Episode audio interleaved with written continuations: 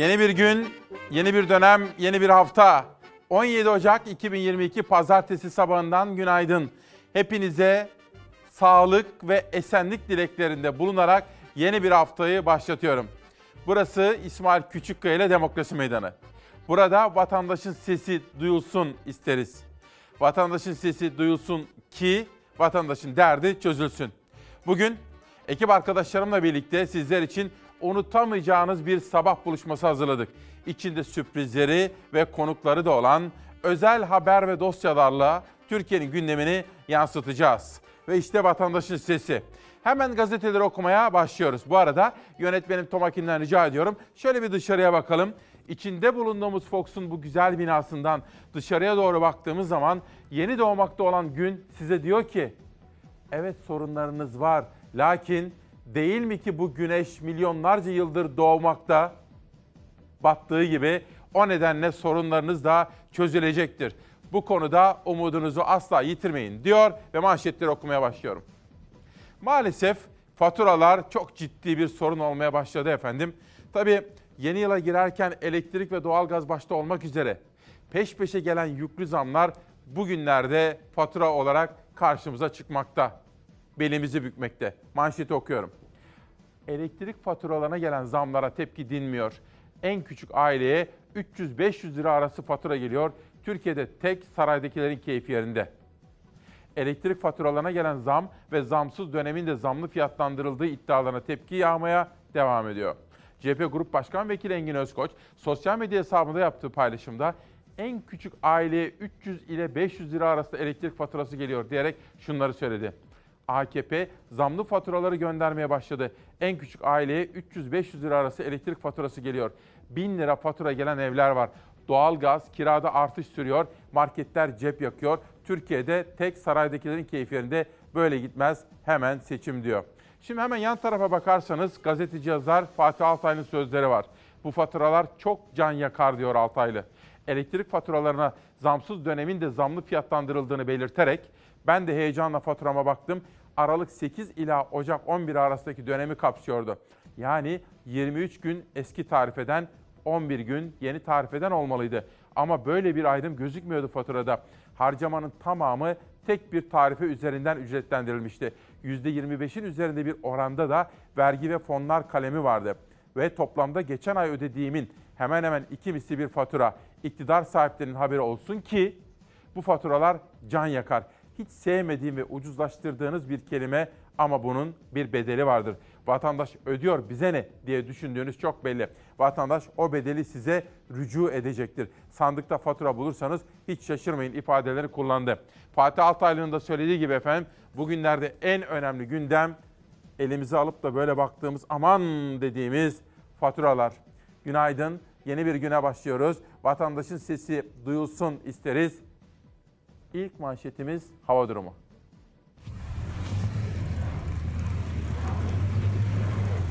Kırsaldaki hastalara ulaşmak isteyen ambulanslar kara saplandı. Ekipler yollarda kar temizliği için fazla mesai yaptı. Ateşi düşürülemeyen 18 aylık bebek için köy yolunda 4 saat kar temizlendi. Abdurrahim bebek hastalandı ama hastaneye gidemedi. Kendisi için çağrılan ambulans da Abdurrahim Bebek ve ailesinin yaşadığı Hakkari Şemdinli'ye bağlı Değerli köyüne ulaşamayınca iş makineleri devreye girdi. Bir buçuk yaşındaki bebek ambulansla hastaneye yetiştirildi. Şu an geldiler Allah razı olsun önümüzü açmışlar. Şu an bebeğimi müdahale ediyorlar. Çok teşekkür ediyorum. Kar yağışı hafta sonu Karadeniz ve Doğu Anadolu'da etkiliydi ağırlıklı olarak. Rize'de 230, Giresun'da 228, Sinop'ta 195 köy yolu yoğun kar nedeniyle ulaşıma kapandı. Rize pazara bağlı köylerde karda mahsur kalan hastalar için iş makineleri yolları açtı. Çek dışarı atlar. Hakkari Şemdinli'ye bağlı köylerde de durum benzerdi. Bir sağlık kurumuna acilen ulaşması gereken hastalar için yola çıkan ambulanslar ilerleyemedi. Karla kaplı yollarda yaşamla ölüm arasındaki hastaları taşıyan ambulanslara iş makineleri yol açtı. Nereye? Ama burada şikayet gelmiş. Öte yandan kar okulları da tatil ettirdi. Karadeniz'de pek çok valilik il genelinde yüz yüze eğitime bugün için ara verdi. Trabzon, Rize, Artvin, Karabük, Bolu illeriyle Tokat ve Hakkari'de valilikler tüm okullara kar tatili ilan etti. Tamam. Tamam oldu. Hadi görüşürüz. Almıyorum. İlave olarak Kastamonu merkezde ve 13 ilçede, Giresun'un 4 ilçesinde tüm okullarda, 7 ilçesinde köy okullarında, Gümüşhane, Torul ve Kürtün ilçelerinde, Ordu'nun toplam 15 ilçesinde, Van, Gevaş'ta, Şırnak kent merkezi ve 2 ilçede ve Samsun'un toplam 17 ilçesinde yüz yüze eğitime haftanın ilk iş gününde kar nedeniyle ara verildi. Şimdi bugün Aydın'a gideceğiz mesela. Aydın'da neler yaşandı? Cumhurbaşkanı nereleri ziyaret etti? Kimlerle buluştu? İktidardan muhalefete geçeceğiz. Muhalefetin gündeminde neler vardı? Bütün bunları konuşacağız. Vatandaşın sesi etiketinin size yansımalarını aktaracağım. Burada demokrasi meydanında vatandaşın sesi duyulsun ki iktidarla muhalefet yani siyaset mahallesi o sesin gereğini yerine getirsin. Yani vatandaşın derdi çözülsün. Bugün faturalarla başladık. Ben iktidarın yerine olsam başka hiçbir şeyle uğraşmam. Geçim derdini çözmeye çalışırım. Memleketin bir ve en önemli önceliği ve meselesi geçim derdidir diyorum ve buraya dikkatlerinizi çekmek istiyorum. Sözcü. Başta doktorlar olmak üzere canımızı teslim ettiğimiz sağlık çalışanlarının maaşları içler acısı. Doktorlar yoksul maaşı istiyor. Kamuda çalışan sağlıkçılar yeni yılın ilk zamlı maaşını aldı. 6208 lira maaş verilen doktor var. İsyan büyük. 13 bin lira olan yoksulluk sınırından maaş istiyoruz dediler. Hafta sonunda yürüyüş yaparken bir anne, Malatyalı bir anneyle iki evladını gördüm. Oğlu tıp okuyordu İstanbul'da, Çapa'da. Kızı da bilgisayar mühendisiydi ne kadar zorlu şartlarda okuduklarını anlattılar ve üstelik asistanlığın ne kadar güç olduğunu, ne kadar zorluklarla dolu bir meşakkatli yolculuk olduğunu söylüyorlardı da aklıma geldi bu manşeti okuyunca. Bir haber daha okuyalım Sözcü'ye, sonra sabaha geçeceğim. İzmir'de depremzedelerin çilesi hala bitmedi. Anahtarları verdiler ama evleri vermediler. TOKİ İzmir'deki depremde evi yıkılanlar için konutların bittiğini açıklamıştı. Hatta törenle evlerin anahtarları dağıtılmıştı ancak evler teslim edilmedi. Bu da Gökmen Ulu'nun İzmir'den yazdığı bir manşet. İzmir'de 30 Ekim 2020'de meydana gelen 6.9 büyüklüğündeki depremden sonra evleri ağır hasar gören yüzlerce depremzede için TOKİ 5074 konut, 353 dükkan yapılmasını kararlaştırdı. Bir yıl sonra konutlar bitti denildi. 26 Kasım 2021'de Erdoğan'ın katılımıyla 8 kişiye sembolik anahtar teslim töreni yapıldı. 741 hak sahibine de ev ve dükkanlarının verildiği açıklandı. Ancak öyle olmadığı ortaya çıktı. Depremzedelere evleri teslim edilmedi. Sesini duyurmak isteyen 500 depremzede proje alanı mağdurları platformunu kurdu. Vatandaşlar şimdiye kadar tamamlandığı açıklanan yapılarda tapu verilip evi teslim edilen hiçbir hak sahibi yok, mağduruz dediler. İşte bakın İzmir'den çarpıcı bir haber. Fakat o hak mağduriyetine uğradığını söyleyenler aylardır seslerini duyurmaya çalışıyorlar. Hatta buradan ilgili bakanlığa, Çevre ve Şehircilik Bakanlığı'na da onların sesini duyurmaya çalışmıştık. Maalesef o sesi duymamışlar ya da vatandaşın sesi duyulduysa bile maalesef gereği yapılmamış. İlk haberimiz hava durumuna ilişkindi. Ve bir geçmiş olsun mesajı için, gecenin haberi için şimdi Bursa'dayız.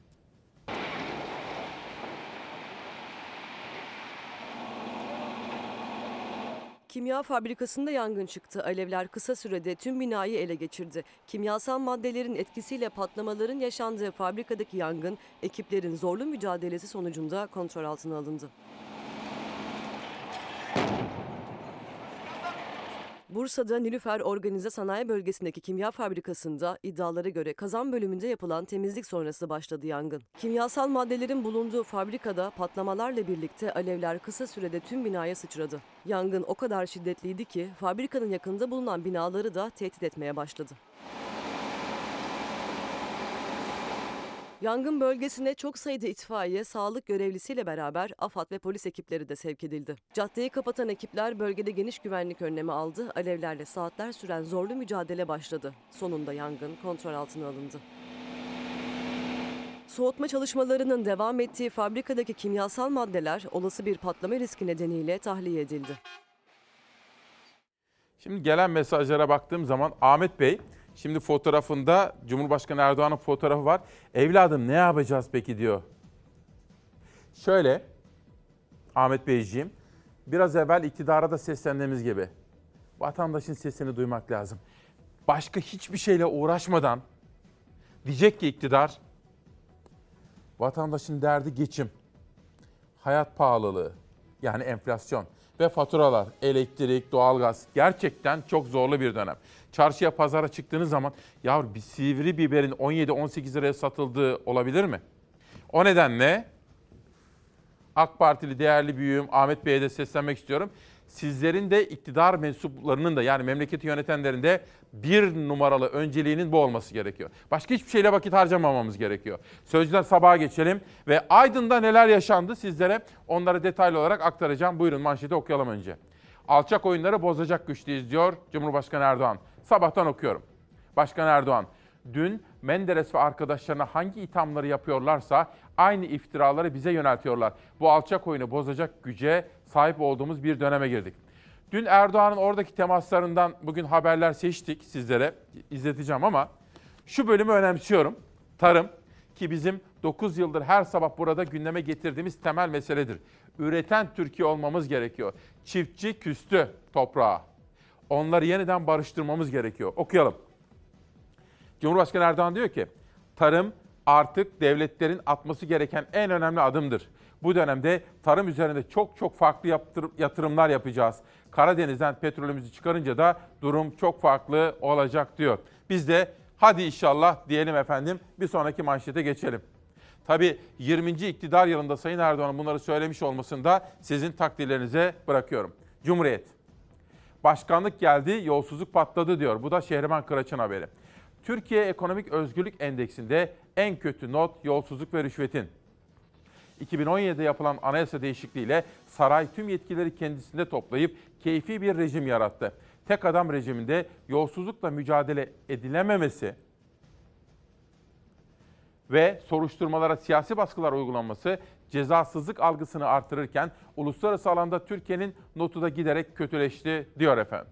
Ve buradaki sıralamaları da anlatmış Cumhuriyet Gazetesi birinci sayfasında. Hürriyete geçelim. Orada da Erdoğan'ın sözleri manşette. Alçak oyunları bozacak güce sahibiz diyor. Fotoğrafa dikkatlerinizi çekmek isterim. Aydın'da çekilmiş bir fotoğraf. Cumhurbaşkanı Erdoğan açılışını yaptığı Adnan Menderes Demokrasi Müzesi'nde düzenlenen darbeler ve demokrasi söyleşisinde gençlerle bir araya geldi. Söyleşiye Aydın Menderes'in eşi Ümran Menderes ve Menderes'in torunu Adnan Menderes de katıldı diyor. Bir detay daha seçmiştim yanlış hatırlamıyorsam Hürriyet'ten. Evet. Bu da efendim bir kaybımız var. Biz demokrasi meydanında Çalar Saat ailesi olarak her zaman kültür ve sanat diyeceğiz ve vefamızı unutmadık, unutmayacağız diyelim. Tiyatronun acı kaybı. Bozkurt Kuruç vefat etti. Türk tiyatrosunun usta ismi devlet sanatçısı Profesör Doktor Bozkurt Kuruç hayatını kaybetti. Devlet tiyatrolarında yüzden fazla oyunda oyuncu ve yönetmen olarak görev yapan Kuruç, Nazım Hikmet'in Kuvayi Milli adlı eserini Chicago'da İngilizce olarak ABD'li oyuncularla sahnelemişti diyor. Ve bu arada sizlere Perşembe Cuma günde duyurmuştum. Büyük bir yurtsever Bensiyon Pinto ülkemizin Yahudi cemaatinin önde gelen isimlerinden gerçekten ülkemize ve topraklarımıza muazzam bir aşkla bağlı, sadakatle bağlıydı. Onu son yolculuğuna uğurladık. Biraz sonra o son yolculuktan da sizlere önemli haberler aktarmak istiyorum detaylarıyla birlikte. Hükümete yakın gazetelerdeki meslektaşlarım bile, mesela Melih Altınok, iki ileri bir geri, iki ileri bir geri diye manşetler attılar. Yani Mehter Marşı göndermesi yaptılar. Sizce neden? Dilinizi çıkarıp aa yapın. Otobüse binerken negatif test sonucu istiyorlardı. Artık istemiyorlar. Allah'a emanet gidip geleceğiz sayelerinde. Aşısızlarda PCR testinin istenmeyecek olması omikron varyantı ile e, karşılaşmakta olduğumuz başlamış olan tsunami sürecine çok olumsuz etki edecek. Düşünsene şimdi hastasın. E nasıl anlayacağız? Hani zorunluydu? Üzülüyorum gerçekten. Biniyorsun araca hiç uygulama yok. 54.100 yeni vaka 24 saatte 136 can kaybı. Semptomsuzlara test yapılmaması vaka sayısındaki düşmede etkili görünürken artık negatif PCR testi zorunluluğu da kaldırıldı. Koronavirüsün yayılmasının çok kolay olduğu otobüslerde aşısızlardan artık test sonucu istenmiyor. Uçaklarda da zorunluluk kaldırılmıştı ama 24 saatte vazgeçildi. Aşısız kişilerde hem e, virüs yükü yüksek oluyor hem de çok daha uzun süreler e, virüsü atabiliyorlar. Güvenliği sağlayabilecek tek şey kalıyor. Aşısız olanların son 24 saat içindeki PCR testini isteyeceksiniz. Türkiye'de kapalı alan etkinlikleri ve toplu taşımada aşı takvimini tamamlamayanlar için son 72 saatte yapılmış negatif PCR testi isteniyordu. Uzmanlar bu tedbiri bile yeterli bulmazken test zorunluluğu tamamen kalktı. Şehirler arası otobüslerle yolculuk yapanların endişesi katlandı. Yanınızdaki kişinin hasta olup olmadığını bilebiliyor musunuz artık? Hayır bilemiyoruz maalesef. Şu an test sorunu değil. Ne kadar maskede olsa yüzümüzde. Aynı ortamda olduğumuz için bulaşma riski çok daha fazla oluyor. Eskiden biraz daha güvenliydi bence. Koronavirüs aşısını yaptırmayanlar için şehirler arası yolculuklarda uygulanan negatif PCR test sonucu uygulaması kalktı. Şimdi hem aşılı yolcular hem de aşısız yolcular zorunlu olarak bindikleri toplu taşıma araçlarında hastalık kapıp kapmayacakları korkusuyla seyahat ediyorlar. Uluslararası kurallardan Türkiye'nin şu anda sapmış olduğunu gösteriyor. Dolayısıyla buradan geri adım atılmazsa önümüzde çok kritik günler olduğunu düşünüyorum. Salgının ilk dönemine kıyasla enfekte olanların daha düşük bir oranı hastanede yatıyor. Oran düşük olsa da vaka sayısı çok yükselirse yatan hasta sayımız bundan etkilenecektir. Sağlık Bakanı'nın da altını çizdiği bu risk enfeksiyon hastalıkları uzmanı Profesör Esin Davutoğlu Şenol'a göre PCR uygulamasının kaldırılmasıyla daha da artacak. Çünkü belirti göstermeden hastalığı yayanların sayısı çok fazla, tüm aşılarını tamamlayanların oranı ise düşük. Türkiye salgının bittiğini ilan ediyor. Salgının tam çok kritik ve önemli bir dönemecinde. Şu an riskli bence. PCR testi ya da aşı olmalı yani. Zorunluluk gelmeli tekrar bence. Kendimiz de risk altındayız. Her şeyi serbest bırakarak daha çok artar yani. Evet Melih Altınok sabahta sabah yazarı ama Twitter'da yazdı. İki ileri bir geri diye bir tweet attı efendim. Bugün aynı zamanda Türk televizyon haberciliğinin önemli ismi Mehmet Ali Birand'ı da ölüm yıl dönümünde saygıyla anıyoruz. Aynı şekilde Türk siyasal hayatının en enteresan kişiliklerinden gözde bir çiftti. Unutulmaz bir aileydi. Rahşan Ecevit'i de saygıyla anıyoruz efendim. Ve bakın vatandaşın sesi dedik ya 5 tane domatese 15 lira para verdim markette. Gerçekten efendim bakın sivri biberi 18 liraya aldım ya. 18 lira sivri biber. 5 tane domatese 15 lira para verdim diyor. İşte o nedenle vatandaşın sesi duyulsun isterim ben. Ve bir güne geçelim hürriyetten sonra. Zam sessizliği. Döviz kurundaki hareketlilik sonrası başta Bulgaristan'dan gelenler olmak üzere turist akınına uğrayan Edirne Cuma Pazarı yılbaşından sonra adeta sessizliğe gömüldü. Yurttaş çarşının pazarın yolunu unuturken turistler de zamlardan nasibini aldı. Bulgaristan'dan kente alışverişe gelen Nasuh artık buradaki fiyatlar pahalı geliyor. Bulgaristan daha ucuz diyor efendim manşette. Bakın işte çok farklı memleket manzaralarını sizlere anlatmaya gayret ediyorum. Bir sonraki gazete Karar. Pandemide bahar havası. Omikron varyantıyla vakalar tırmanmasına rağmen ölümlerin azalması ilk kez sona mı geldik ümitlerini artırdı. Bazı ülkeler Covid'in sıradan gribe dönüşeceği beklentisiyle gevşeme stratejisi hazırladı. Türkiye'de de test zorunluluğu kalktı. Ancak yeni varyant ihtimalini işaret eden bazı uzmanlar tedbirlerin yumuşatılması için erken olduğu uyarısında bulunuyor. Efendim her ne kadar tedbirler gevşetilmiş olsa da büyüklerimizi koruyalım. Ben sürekli tembih ediyorum yakınlarıma. Kapalı ortamlardan uzak duracağız. Maske, mesafe, hijyen yani temizlik kurallarına uymaya devam edeceğiz. Bunun sonu geliyor bence de. Bütün uzmanlar bunu söylüyorlar. Ama bu kadar yüzlük yüzlük kuyruğuna getirdik. Aman diyorum aman. Tedbirleri gevşetmeyelim diyelim ve bir sonraki manşete geçelim. Bakalım ne var. Komisyon Perşembe günü toplanıyor Türk günden. Türkiye Büyük Millet Meclisi Genel Kurulu'nda bu hafta memur ve emekliye ek zammı da içeren kanun teklifinin görüşmelerine destek edilecek, devam edilecek. Türkiye Büyük Millet Meclisi Anayasa ve Adalet Komisyonları üyelerinden oluşan karma komisyon ise Perşembe günü toplanacak. Komisyon Adıyaman'da 2017 yılında güvenlik güçlerince yapılan bir operasyonda öldürülen PKK'lı terörist Volkan Bora ile terör örgütü kampında fotoğrafları çıkan HDP Diyarbakır Milletvekili Semra Güzel'in milletvekili dokunulmazlığının kaldırılmasına ilişkin iki ayrı fezlekeyi görüşmeye başlayacak diyor. İşte Türk siyasetinin de konuştuğu teröristlerle ilgili bir manşet böyle yansımış birinci sayfalara. Peki bu konuda Cumhurbaşkanı ve AK Parti lideri Erdoğan acaba Aydın'da neler söyledi? Biz bu parlamentoda bunları görmek istemiyoruz dedik ve hemen biz müracaatımızı yaptık ve şu anda da e, 14 kişi onunla beraber olan var ve süratle dokunulmazlıklarının kaldırılmasıyla alakalı adım atıldı. Ve hatta bu ismini anmamıza gerek yok. Kişi sözde milletvekili onun diğerlerinden dosyasını ayırıp bir an önce onunla ilgili adım atılsın diye de meclis başkanı ile bunu ayrıca konuştuk ve bunun dışındakileri de süratle adımlarının atılması, onların da dokunulmazlıklarının kaldırılması sürecini başlatalım diye de kendilerine söyledik. Meclis başkanımız da bu konuda kararlı.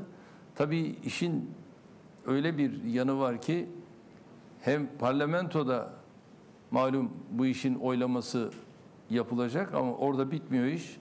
Ondan sonra da yargı süreci başlıyor. Fakat bunların da takipçisi olacağız. Bu hafta meclisteki görüşmeleri takip edeceğim. Bu arada efendim hani uyandığımız her günün bir dokusu, bir rengi, ruhu, bir kişisi var ya. Bugün mesela Osman Kavala ile ilgili dava var. Tam da bugün 17 Ocak'ta. Sezgin Tanrıkulu diyor ki günaydın değerli dostlara. Saat 9.30'da 1539 gündür tutuklu olan Osman Kavala ve Gezi Parkı davası için Çağlayan'da olacağım demiş. Şimdi mesaj atmış efendim. Bugün Osman Kavala ile ilgili dava var. Bakalım nasıl olacak, neler yaşanacak. Çalarsat gazetesi de bugün Şöyle bir manşet attık. Orkun Özgül de genç meslektaşım bizler için çizdi bunu sağ olsun. Borçluyuz diyoruz. Cep delik, cepken delik, kol delik, mintan delik, yen delik, kaftan delik, kevgir misin be kardeşlik demiş. Orhan Veli'nin dizeleriyle çıktık. Hemen altında Türkiye'mizin bir rakamı. Türkiye Bankalar Birliği rakamlarına göre 34 milyon 700 bin kişi kredi ya da kredi kartı borçlusu. 2021'de borçlarını ödeyemeyenlerin sayısı 2020'nin iki katını aştı. Şurada bir kelime hatası olmuş arkadaşlar. Onu arkadaşlar uyarırsanız hemen düzeltip yeni baskıya geçelim. Bu arada esnafla ilgili bir bilgi de CHP Genel Başkan Yardımcısı Veli Ağbaba'dan. 2021 yılında iflas eden esnaf sayısı en az 101.750. Köpüğün maliyeti 2021 yılında esnafa açlık ve iflas olarak geri dönmüş oldu diyor Veli Ağbaba. Bu arada efendim sizlere daha evvel aktarmıştım. Benim de uzun yıllardır yaklaşık 28-29 yıldır arkadaşımdır. Gürsel Erol, Elazığ milletvekili bir rahatsızlık geçirmişti. Ancak o çok bu konularda titizdir ve sürekli kontrollerini yaptırır. Dolayısıyla erken zamanda yakaladı ve o mereti ve hafta sonunda ameliyatını oldu. O virüsü aldırdı oradan ve inşallah sağlığına kavuşacak. Bugün taburcu oluyor. Gürsel Erol'a ve bütün ailesine de geçmişler olsun mesajını aktarmak isteyelim. Hafta sonunda önemli bir ödül töreni vardı. İşin içinde Nazım Hikmet vardı. Tabii tam da onu andığımız 120 yaşına girdiği büyük ozanımızın yıl dönümünde. Ve aynı zamanda o ödül töreninde Ege'nin iki yakasında barış istiyoruz ya biz böyle zeytin dalları. Çok güzel bir tören vardı. Cumhuriyet kurulmuş. Mustafa Kemal Cumhurbaşkanı seçilmiş. Hilafet, saltanat bitmiş. Çürümüş Osmanlı kalıntılarının üzerine yepyeni, çağdaş bir devlet kurulmuş.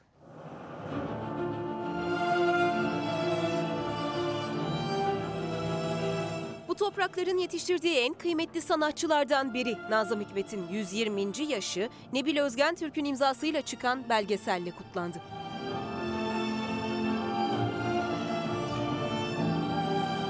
Bizim kavuşmamız ölümümden sonra olacak. Ülkeme dönmek için ölmek zorundayım. 120. yaşını kutlamak o kadar anlamlı oldu ki çok teşekkür ediyorum. Nazım Hikmet Ran anısına gazeteci Nabil Özgen Türk'ün senaristliğini ve yönetiminde hazırlanan Nazım 120 yaşında İyi ki doğdun Nazım Hikmet belgeselinin ilk gösterimi İstanbul Büyükşehir Belediyesi Cemal Reşit Rey salonunda yapıldı. Nazım Hikmet'in doğum günü olan 15 Ocak'ta gerçekleştirilen gösterime CHP İstanbul İl Başkanı Canan Kaftancıoğlu, CHP İstanbul Milletvekilleri Turan Aydoğan ve Sezgin Tanrıkulu'yla İstanbul Büyükşehir Belediye Başkanı Ekrem İmamoğlu katıldı. yaşamanın, e, sevmenin, yaşamı sevmenin ne kadar ciddi bir iş olduğunu e, hepimize öğretti Nazım Hikmet. E, belki de dünyanın en zor şartlarında bile ümit etmeyi, ümitli olmayı ve asla vazgeçmemeyi de bizlere Nazım Hikmet e, öğretti. İmamoğlu konuşmasına Nazım Hikmet'in güzel günler göreceğiz çocuklar dizeleriyle başladı. Umudu canlı tutmanın asil sorumluluğumuz olduğunu söyleyerek sürdürdü sözlerini. Bu ülkede gençlerin ülkemiz için hayal kurmayı değil, hayallerinin yurt dışına gitmek olduğu bir dönemi yaşıyoruz.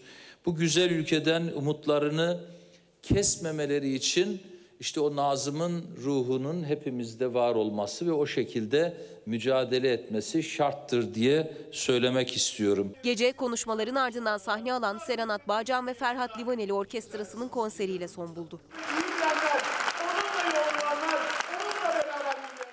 Önemli bir törendi efendim. Bu arada Türk Yah- Yahudi cemaatinin önde gelen isimlerinden bir yurtsever Bensiyon Pinto ile ilgili de haberi hazırlattırdım. Hem de ama aynı zamanda efendim esnafla ilgili de önemli haberler var. Mesela peş peşe yapılan seçimler. Mesela Canip Karakuş Ankara Giyim Sanayicileri Dernek Başkanlığı'na yeniden seçildi. Canip Karakuş'a başarılar diliyorum. Ve aynı zamanda taksiciler de yeni başkanlarını seçtiler. Ona da bakacağım. Ama şu mesajı size bir okuyayım olur mu? Boşuna değil efendim, boşuna değil. Vatandaşın sesi manşeti attık, boşuna değil. Faturalardan daha önemli bir mesele yok. Önce can ve sağlık, can sağlığı, sonra geçim. Bakın, 32'li bebek bezi olmuş 74 lira. Affedersiniz ama kızımın evde her çişini yapışı 2 lira 31 liraya gelmekte. Bu ekonomi savunucularının hayattan haberi var mı sorabilir misiniz? Gerçekten en pahalı ürünler arasına giriyor. Mama ve bebek bezi. Kadınlar için hijyen, pet mesela. Bu konularda devletimizin sosyal devlet olarak bir takım yeni adımlar atmasına fayda var. Benim gördüğüm bu. Bebek bezi, mama ve kadın hijyen, pet konusunda. Mutlaka sosyal devlet olduğumuzu kuzey ülkeler gibi hatırlatacak yeni uygulamalara ihtiyacımız var. Kocaeli, Ziraat odalarından AKP iktidarına çağrı, çiftçilerimize yazıktır, günahtır, ayıptır beyler diyor. Kocaeli Ziraat Odaları İl Koordinasyon Kurulu Başkanı Bekir Çanakçı'nın sözleri manşetlerde. Diyarbakır'a geçtiğim zaman geçen yıl gibi olursa artık kıtlıktır diyor. Bölgedeki çiftçinin artan maliyet ve kuraklık kaygısı. Abdülsamet Ucaman'ın sözleri birinci sayfada yer olarak bulmuş efendim. Diyarbakır'dan İzmir'e geçtiğim zaman portakal orada kal manşetini görüyorum. Rusya ilaç kalıntısı nedeniyle Türkiye'den gidecek nar, biber ve üzümün ardından son olarak portakala da yasak getirdi. Yasaklar kalkmazsa Egeli üretici yaklaşık 5 milyar liralık döviz getirisinden olacak diyor. Bu da İzmir'deki bir başka manşet. Gaziantep'e geçtiğim zaman özel eğitim ve rehabilitasyon merkezleri entübe oldu. Özel Eğitim Dernekleri Federasyonu Genel Başkan Yardımcısı Yener Doğruer, özel eğitim ve rehabilitasyon merkezlerinin ekonomik sıkıntıdan dolayı yoğun bakıma düştüklerini, burada da entübe olduklarını belirterek yoğun bakımdan çıkmak için devlet desteğine ihtiyaç duyduklarını belirtmiş. Yener Doğruer'in sözleri Güneş Gazetesi'nde manşet olarak yer almış. Hani dedim ya, işte Ankara Giyim Sanayicileri Canip Karakuş seçildi. Geçtiğimiz hafta Bendevi falan döken Bakkallar Federasyonu'na yeniden seçilmişti. Hayırlı uğurlu olsun. Bu zorlu dönemde esnafın sesini daha fazla duyurmaya çalışsınlar. Bir de taksici esnafı.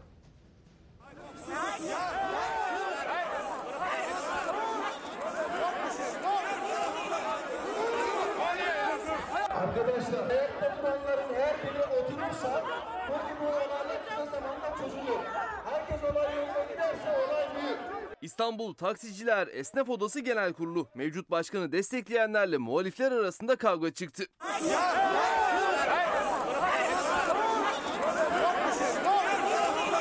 17 binden fazla taksi esnafını temsil eden İstanbul Taksiciler Esnaf Odası Genel Kurulu'nda 5 aday yarıştı. O isimlerden biri de mevcut başkan Eyüp Aksu'ydu. Odayı 2500 TL borçla devraldım.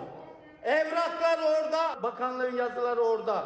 Özel ve ticari araçlarda plaka basım yetkisi esnaf odamızdan alınmıştı. Onu tekrar geri aldık.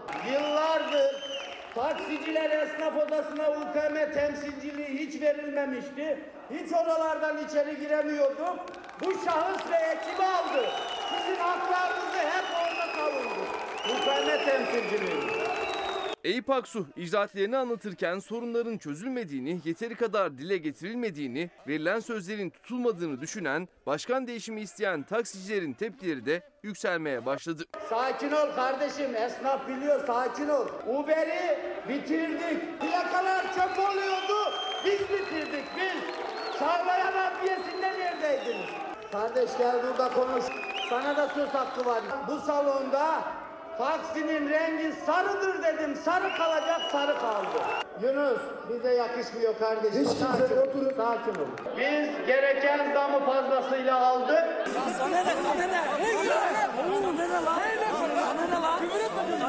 İstanbul Taksiciler Odası Başkanı Eyüp Aksu kürsüde taksicilerin bir bölümü ayakta gerginlik tırmandı. Sonunda yumruklu arbedeye dönüştü. Polis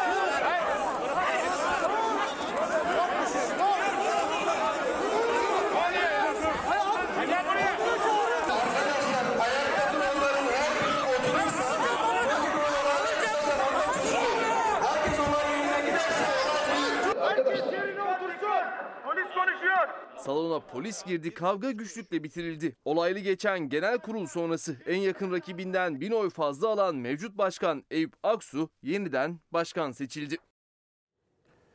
Şimdi bakın bir arkadaşım öğrenciyim bir aydır bilgisayarımı açamıyorum. Bilgisayarım eski. Eski olduğu için elektriği fazla tüketiyor. Bakın bu bir öğrenci. Hani sivri biber 18 lira dedim ya. Bakın. İsmail Bey sivri biber 18 lira nerede? Dün pazarda vallahi billahi 25 lira. 250 gram alabildim diyor. Ben de yarım kilo aldım. Ama tabii fiyatlar farklı semtlere göre de değişiyor. Biraz araştırma yapmak gerekiyor. Ama hakikaten 18 lira 20 lira sivri biber olur mu efendim ya? Nasıl yaşayacağız? Nasıl geçineceğiz? Vatandaşın sesi. Dün hemen hemen her sabah yaptığım gibi, en azından haftada birkaç kere yaptığım gibi takipçilerime dedim ki yarın İsmail Küçükkaya Demokrasi Meydanı'nda 17 Ocak'ta hangi konuları işleyelim? Çünkü sizlerden akıl almaya çalışıyorum. İşte gelen mesajların bir kısmı. Lütfen ücretli öğretmenlik dosyasını açın ve haber yapın. Asgari ücretin yarısına öğretmen çalıştırmak devletin ayıbı değil midir dedi bir izleyenim, bir Hilal Hanım. Bir başkası özel öğretim kurumlarında yani özel sektörde vasıfsız işçi olarak çalıştırılan 170 bin öğretmeni gündeminizde yer alır mı diyor bana bakın. Öğretmenlik meslek kanununda tek bir kelime dahi adımız geçmiyor dedi. Hani bugünlerde Sayın Erdoğan tarafından da açıklandı ya Milli Eğitim Bakanı'nın yeni çalışmaları var. Özel eğitim kurumlarında çalışan öğretmenlerimizi de bu kapsama dahil edelim diye bir ses çıkmakta görül görül. E bu ses duyulsun. Elektrik, doğalgaz, akaryakıt ve emeklerin durumu. Bunları gündem yapmamı istiyor Mergen. Ve Cumhurbaşkanı işçi emekliye zammın kralını yaptık derken bütün ihtiyaç maddelerine yapılan zam ile ilgili tek bir kelime etmedi. Bu faturalar nasıl ödenir demiş efendim. Aynur Kamçıcı elektrik faturaları mutfak tüpü biz yandık gören yok diyor. Vatandaş böyle konuların gündeme gelmesini istiyor. Çocuklarımızın sağlığını da gündeminize alın. Aylardır bu salgın ortamında online eğitim hakkı vermesini istiyoruz diyor. Okullardan çocuklarımıza ve çocuklarımızdan evlerimize pandemi bulaşıyor, pandemi geliyor. Ankara Büyükşehir Belediyesi mazot desteği vereceği çiftçilere 17 Ocak'tan itibaren başkent kart dağıtımına başlıyor. Sizlere daha evvel duyurmuş olduğum Mansur Yavaş'ın önemli projesini bugün haber yapacağım. Galatasaray Başkanı aradı. Cumartesi miydi, pazar mıydı? Biraz konuştuk. Ve Fatih Terim tabii özellikle Avrupa'da bu kadar başarılı. İlk geldiği hemen bu sene işte iki kere şampiyon yapmıştı. Zor bir karar verdiniz dedim. Allah yardımcınız olsun dedim. Başkan neler söyledi sizlere aktaracağım. Bu arada Galatasaray dün Hatay'a 4-2 yenildi. Yeni teknik direktörün oynadığı ilk maçta Galatasaraylı oyuncular yenildiler efendim. Onu da söyleyelim. Bu arada Fatih Çekirge, Fatih Terim Galatasaray başkanlığına aday olur mu diye bir yazı yazmış. Fatih Terim'in kendisine yapılan uygulamadan sonra haksızlık yapıldığını ve bu nedenle üzüntü içinde olduğunu belirtiyor Fatih Terim. Galatasaray başkanlığına aday olmayı düşünür mü? Fatih Terim diye bir soruyu kamuoyunun gündemine getiriyor Fatih Çekirge efendim. Sizlere söylemiştim. Bu ülkeyi çok sevdiğini biliyorum. Eskiden de görüşmüştüm, sonradan da görüşmüştüm. Bizim güzel ülkemizde bu ülkemiz iyi olsun diye çok çalışan, bütün tanıdıklarını her zaman bu konuda uyaran bir yurtsever, bir Türkiye aşığı, bir Anadolu ve Rumeli aşığıydı o. Ve Bensiyon Pinto'yu kaybettik efendim. Onu son yolculuğuna dualarla uğurladık.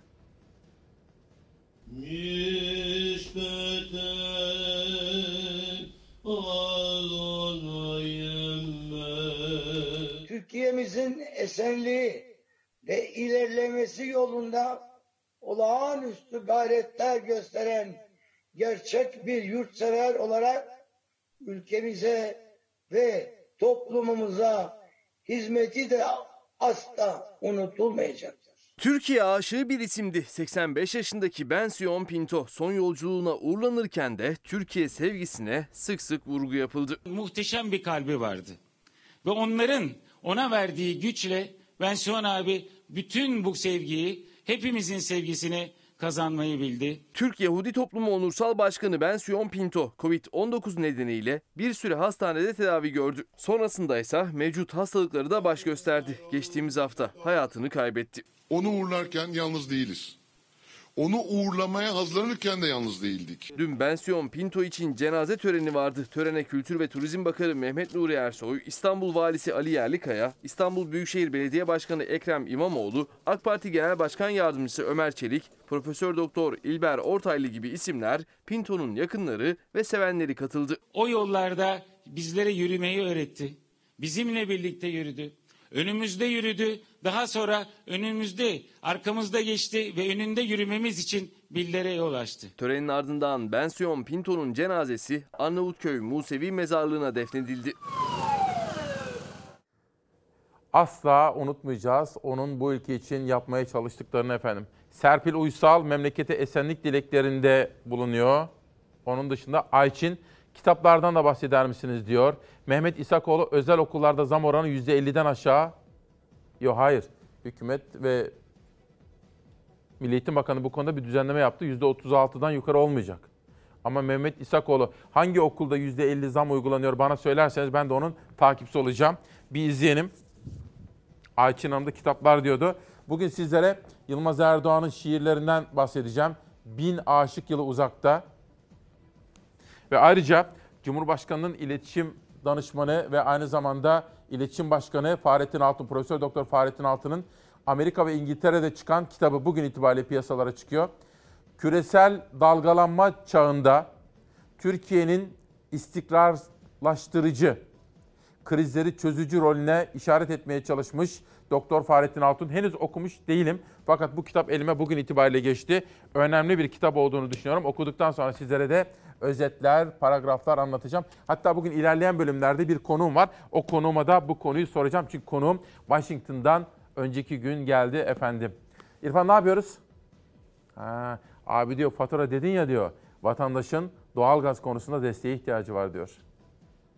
Faturanız da elinizde geliyorsunuz. Evet. Ne kadar geldi faturanız? En kısıkta yaktık. Bir odayı yaktık sadece. 300 lira geldi. Tek odada 300 lira geldi. Hane başına yıllık 450 lirayla 1150 lira arası destek sağlayacağız. 700 e, aylık fatura gelen e, bir yıllığına yeter mi onlar? Mümkün değil. Kışın bastırdığı günlerde kombisini en düşükte yakarken vatandaş evde bir odanın ısınma maliyeti aylık 300 lirayı bulurken Aile Bakanı Derya Yanık 4 milyon haneye yapılacak doğalgaz desteğini açıkladı. Yıllık 450 ila 1150 lira arasında. Bir sefere mahsus mu verecek o?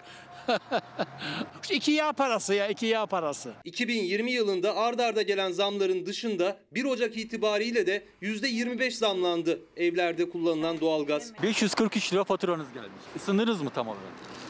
Kısıkta yakıyoruz. 40 atsam 50 atsam 700-800 olacak. Bu ay 650 lira fatura geldi. Yani bakalım öbür ay kaç para gelecek? O da şüpheli. Elektrik ocağı kullanıp gaz pahalı değil. Şimdi elektrik de pahalandı. 880 lira geldi. Vatandaşlarımıza yapılan kömür yardımlarının yeni yılla birlikte doğalgaz faturası desteği olarak da verilebileceğinin haberini sizlerle paylaşmak istiyorum. Cumhurbaşkanı 3 Ocak'ta duyurmuştu ihtiyaç sahiplerine doğalgaz desteği yapılacağını. Detaylarını da Aile Bakanı açıkladı. Doğalgaz desteği hane başına yıllık olarak ödenecek. Hane başına yıllık 450 lirayla 1150 lira arası destek sağlayacağız. Yüzlük 450 olur mu ya? Ne yapacağım? Hiç şey yapmasın daha iyi. Çare ne biliyor musun?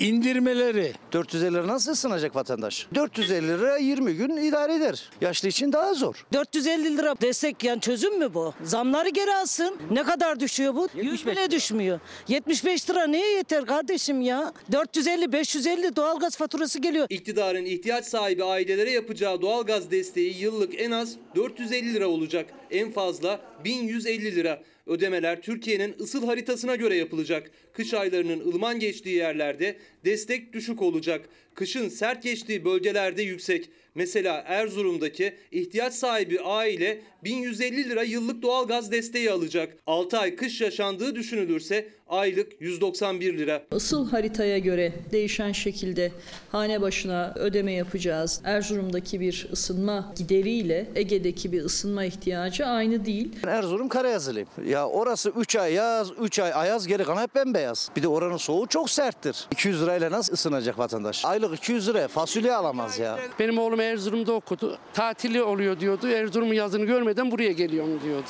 Bir ay iki ay diyordu anca orada yaz. Orada 3-4 kat daha versinler onlara. İki eşit taksitte yapacağız bu ödemeleri. Mart ve Ekim aylarında yapıyoruz. Yaz geldikten sonra ne? Ağustos'ta versinler daha iyi. İktidar 4 milyon haneye doğalgaz desteği planlıyor. Yapılacak yardım Mart ve Ekim aylarında iki eşit taksitle ihtiyaç sahiplerinin PTT kartına yüklenecek. İlk ödeme 2022 Mart ayının ikinci yarısında yani 2022 kışı bittikten sonra. Şimdi bir arkadaşım da diyor ki abi diyor Fatih Terim 20 milyon TL bıraktı diyor Galatasaray aşkıyla diyor. Benim bildiğim kadarıyla 20 milyon TL değil o. Şimdi Burak Elmas geldiği gün hemen bir anlaşma imzaladılar ya sözleşme 2,5 yıllıktı. Yanlış hatırlamıyorsam bir böyle 50 milyona yakın bir şey bıraktı Fatih Terim. Enteresan bir durumdur yani. Hani milli takımda yapmıştı. O zaman alkışlamıştık ama Galatasaray'da da bıraktı. Buna bir şey diyemem. Leyla Tatar. Ezgi. Hani heh, şunu okuyacaktım işte. Vatandaşın sesi. Günaydın abi Gemlik'ten sevgiler. Kağıt gibi bir tost yani incecik bir tost 15 lira. Ailem 3 çocuk okutuyor. Evden besleme götürüyorum lise öğrencisiyim diyor. Sibel Hanım, günaydın İsmail Bey. Vatandaşın sesini kapattılar kimse duymuyor. Hayır efendim. Vatandaş sesini duyuracaktır. Bizler burada bunun için varız.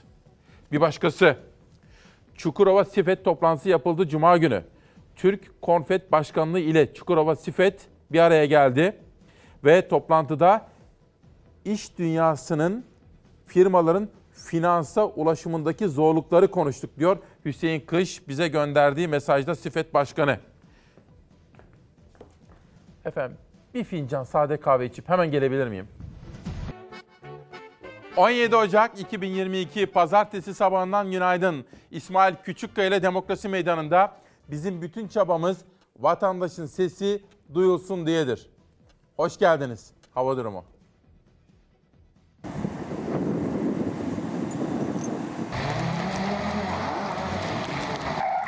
Şu an mahsur kaldık burada.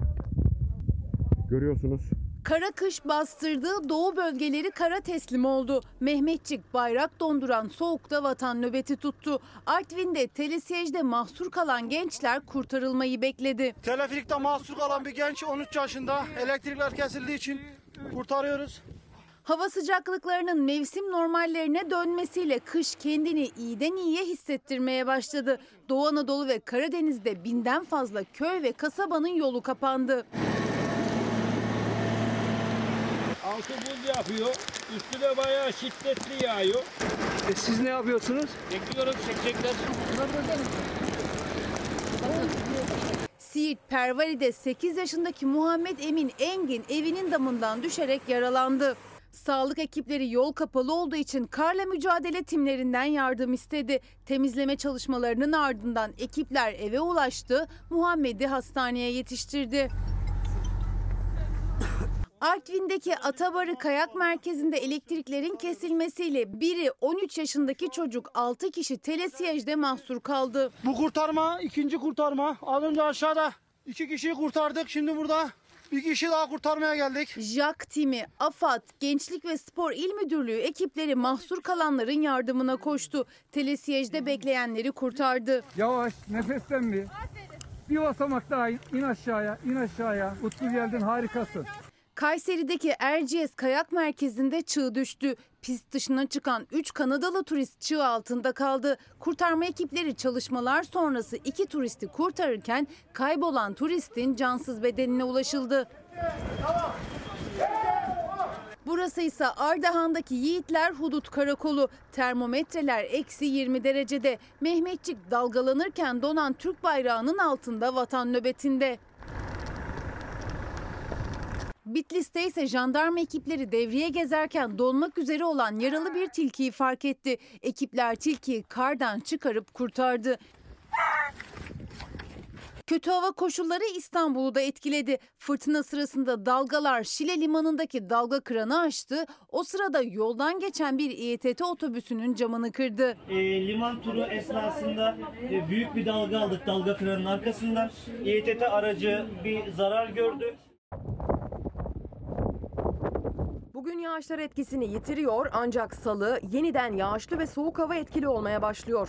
Hava soğuk, salı yağışlar kar şeklinde düşmeye devam edecek Anadolu'da. Ancak bugün yalnızca yurdun kuzeydoğusunda yağış var. Bugün rüzgar da yağışlar da etkisini kaybedecek. Hava soğuk. Yurt genelinde kış mevsiminin olması gereken soğuk havası hakim. Rüzgar genellikle güneyden estiği için iç ve doğu kesimlerdeki buzlanma ve zirai don riski azalıyor. Ancak yine de geceden sabaha iç ve doğu Anadolu'da buzlanmaya karşı tedbirli olunmalı. İç Ege ile Akdeniz'in iç ve yüksek kesimlerinde de geceden sabaha hava dondurucu seviyelere yaklaşıyor. Tedbir almakta fayda var. Havanın dondurucu olmasına gerek yok. Bazı ürünler için ya da örtü altı üretiminde havanın soğuması da tedbir almayı gerektiren bir durum. Bu yüzden Antalya'da seracılık yapanların her kış yaşadığı gece nöbetleri başladı. Kumluca'da birbirine komşu seralarda sobalar yakıldı. Zirai don nöbetini davul zurna şenlendirdi. Akşamları 16 saat nöbet tutuyoruz. Sobaları tek tek dolaşıyor, seraları. Don yakıyor sabaha kadar. Mahallemizde davul çalan, zurna çalan arkadaşlarımız var. Onlarla beraber sera sera geziyoruz. Herkesi ziyaret ediyoruz. Pazartesi geceden salıya geçilen saatlerde Ege, Batı Karadeniz ve Marmara'da yağış etkili olmaya başlayacak. Salı sabah erken saatlerde ise yağışlar İç Anadolu ve Akdeniz bölgelerinin tamamına yayılmış olacak. Akşam saatlerinde İç Anadolu bölgesinin doğusunda ve Doğu Anadolu'da da kuvvetli yağışlar bekleniyor. Anadolu'da yağış salı günü büyük ölçüde kar şeklinde düşecek. Akdeniz ve Ege kıyılarında beklenen yağmur ancak Ege ve Akdeniz'in iç kesimleriyle İç Anadolu'da, Doğu Anadolu bölgesinde ve Karadeniz genelinde yağışın kar şeklinde düşme ihtimali yüksek salı. Marmara'da yağışlar salı yükseklere kar şeklinde düşecek. İstanbul'da karla karışık yağmur bekleniyor. Başkent Ankara'ya kar yağacak. Yoğun kar yağışı salı günü Batı Karadeniz'de, Kahramanmaraş, Adıyaman, Elazığ, Malatya çevrelerinde olumsuzluklara sebep olabilir. Çarşamba günü de yine Batı Karadeniz'de yoğun kar yağışı devam ederken Doğu Anadolu'daki yağışların da yoğun kar şeklinde sürmesi bekleniyor. 8'den itibaren böyle başladık. Geçim zorlukları ve faturalar esas gündem maddelerimizin başında geliyor efendim.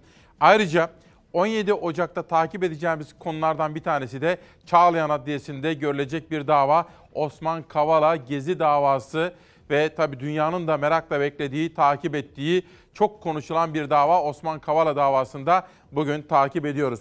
Vatandaşın sesi duyulsun istiyoruz. Sözcü gazetesinde Ekrem İmamoğlu ile ilgili bir haber dikkatimizi çekti birinci sayfada okuyalım.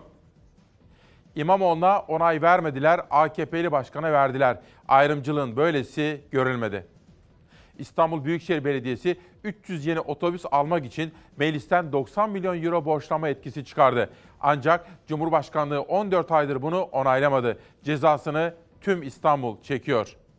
Konya'da ise var. Yani İstanbul'a yok, Konya'ya var. AK Partili Konya Büyükşehir Belediyesi de 75 yeni otobüs almak istedi. Talep hemen Cumhurbaşkanı tarafından 2022 yatırım programına alındı. 54 milyon ayrıldı deniliyor.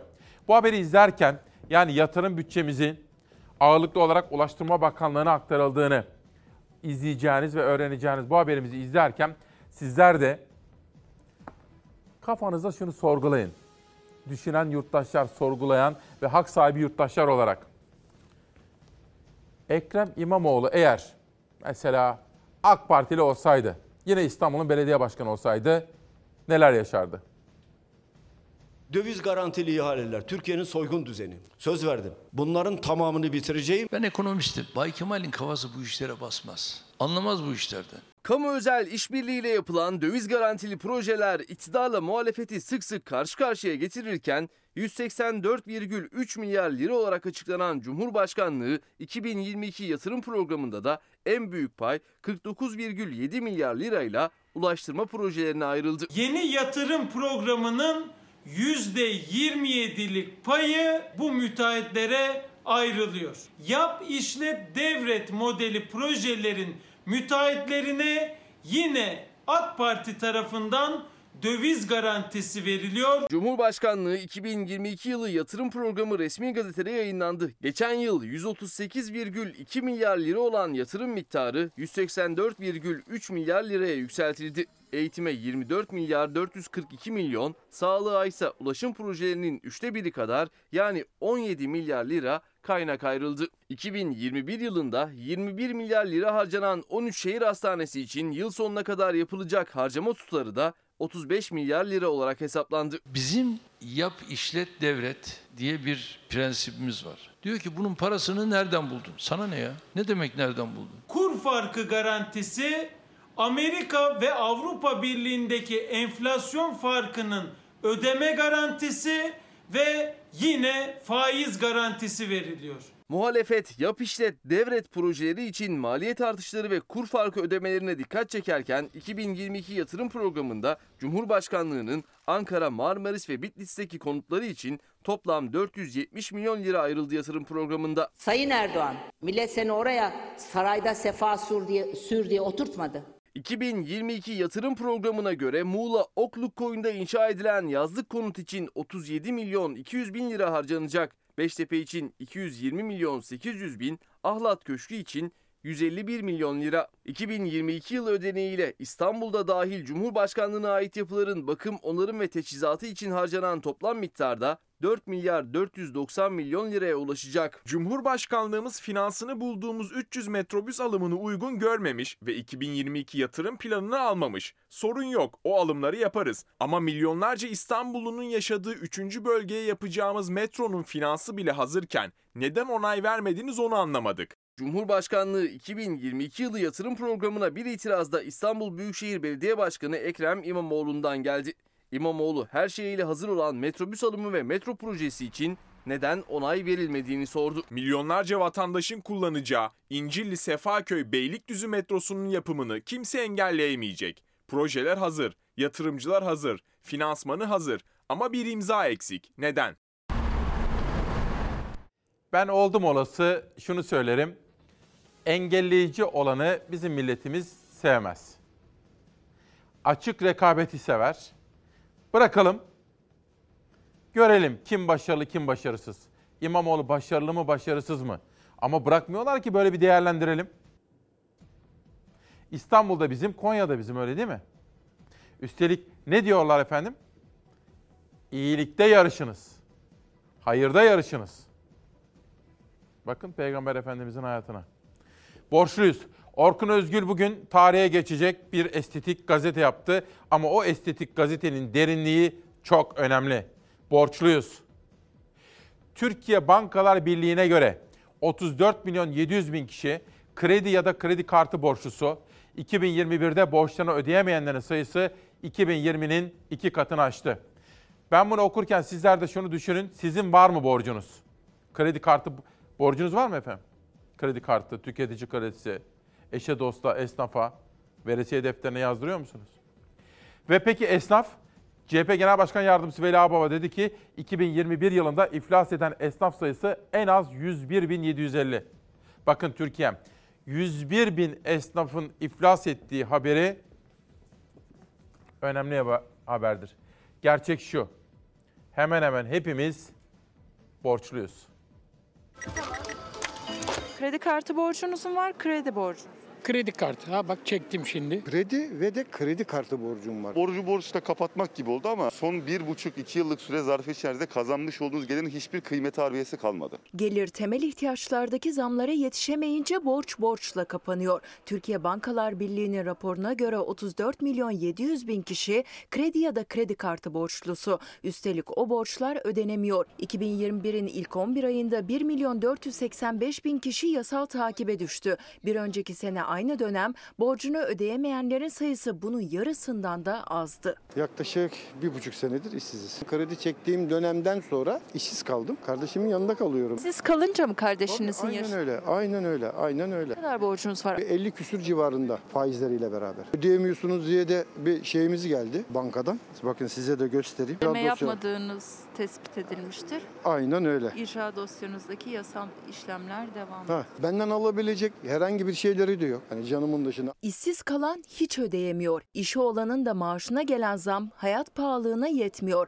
Merkez Bankası'nın faiz indirimlerinden sonra kredi faizleri düşmek bir yana yükseldi. Buna rağmen kredi çekenlerin sayısı da ödeyemeyenlerin sayısı da günden güne artıyor. Gelirin yetmediği yerde kredi kartlarına yükleniyor. Bu kez gelir hem kredi kartı borcuna hem de temel ihtiyaçlara hiç yetmeyince ihtiyaç kredisi devreye giriyor. İşte böyle böyle borç zincirine dolanıyor tüketici. Üstelik sadece geçinebilmek için. Maaş skalası 5 ila 6 bin civarındaydı. Hiç gelirime bakmadan banka bana 20 bin liralık bir kredi kartı gönderdi. Geliri var ama artık şu an itibariyle gelirin hiçbir kıymet harbiyesi kalmadığı için çok fazla zamlardan dolayı kazandığımız para birden tükenmeye başlıyor. Kredi kartı borcum var her vatandaşın olduğu gibi. Kredi kartında aylık faiz %1,80, gecikme faizi %2,10, ihtiyaç kredisinde ise faiz çok daha yüksek. Yıllık %30'a yakın. 20 bin lira kredi çekenin 12 ay vadeyle 24 bin liranın üstünde geri ödemesi var. Tabii ayda 2 bin lira taksit ödeyebiliyorsa ödeyemeyen takibe düşüyor. 4 milyondan fazla kişi icralık. En fazla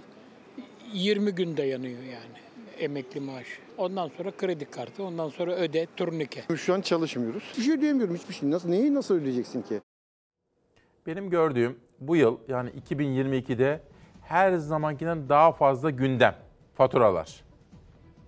Dolayısıyla iktidarıyla, muhalefetiyle bütün gücünü buna ayırması gerekir efendim. Faturalar ve geçim.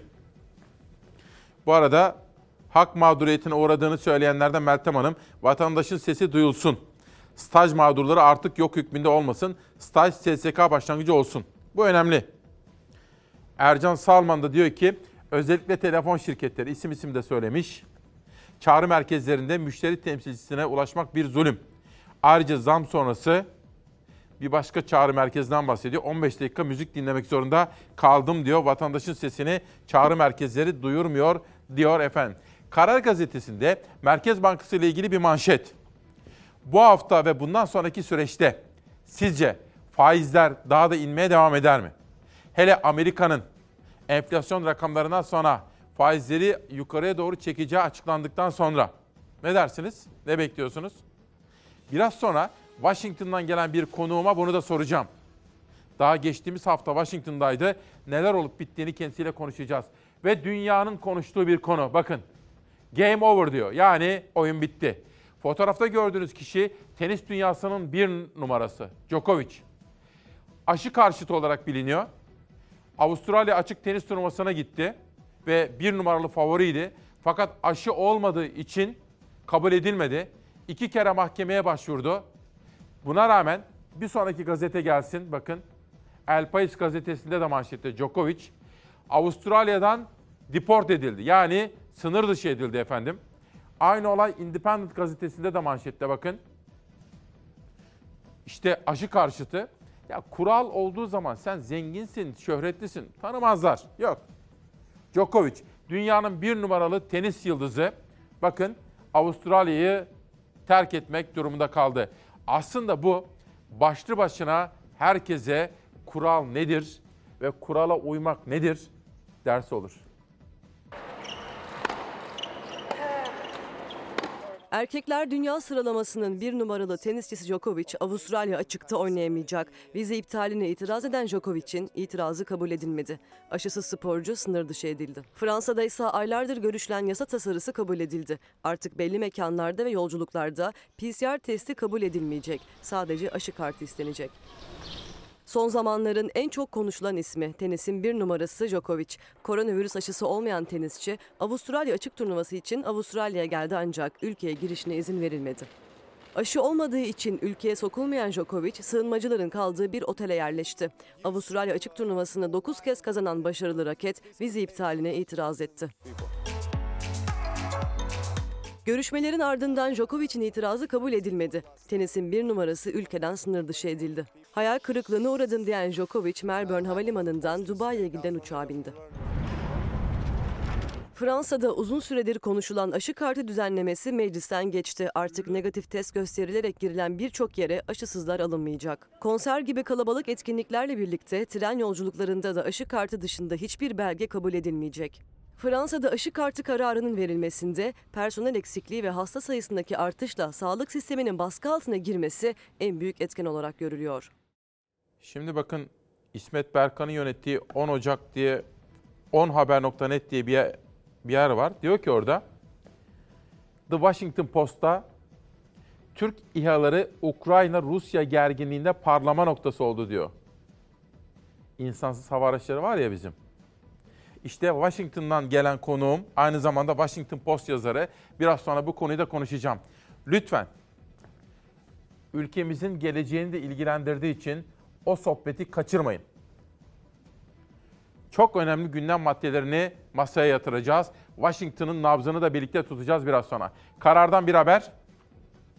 Merkez bağımsız olmayınca yapacak bir şey yok. Ta Akyol'un eğrisi doğrusunda konuşmuş İyi Parti'den Kalkınma Politikaları Başkanı Ümit Özdağ'le. Demiş ki Erdoğan ekonomiyi suni bir taleple canlandırarak seçime gitmek istiyor.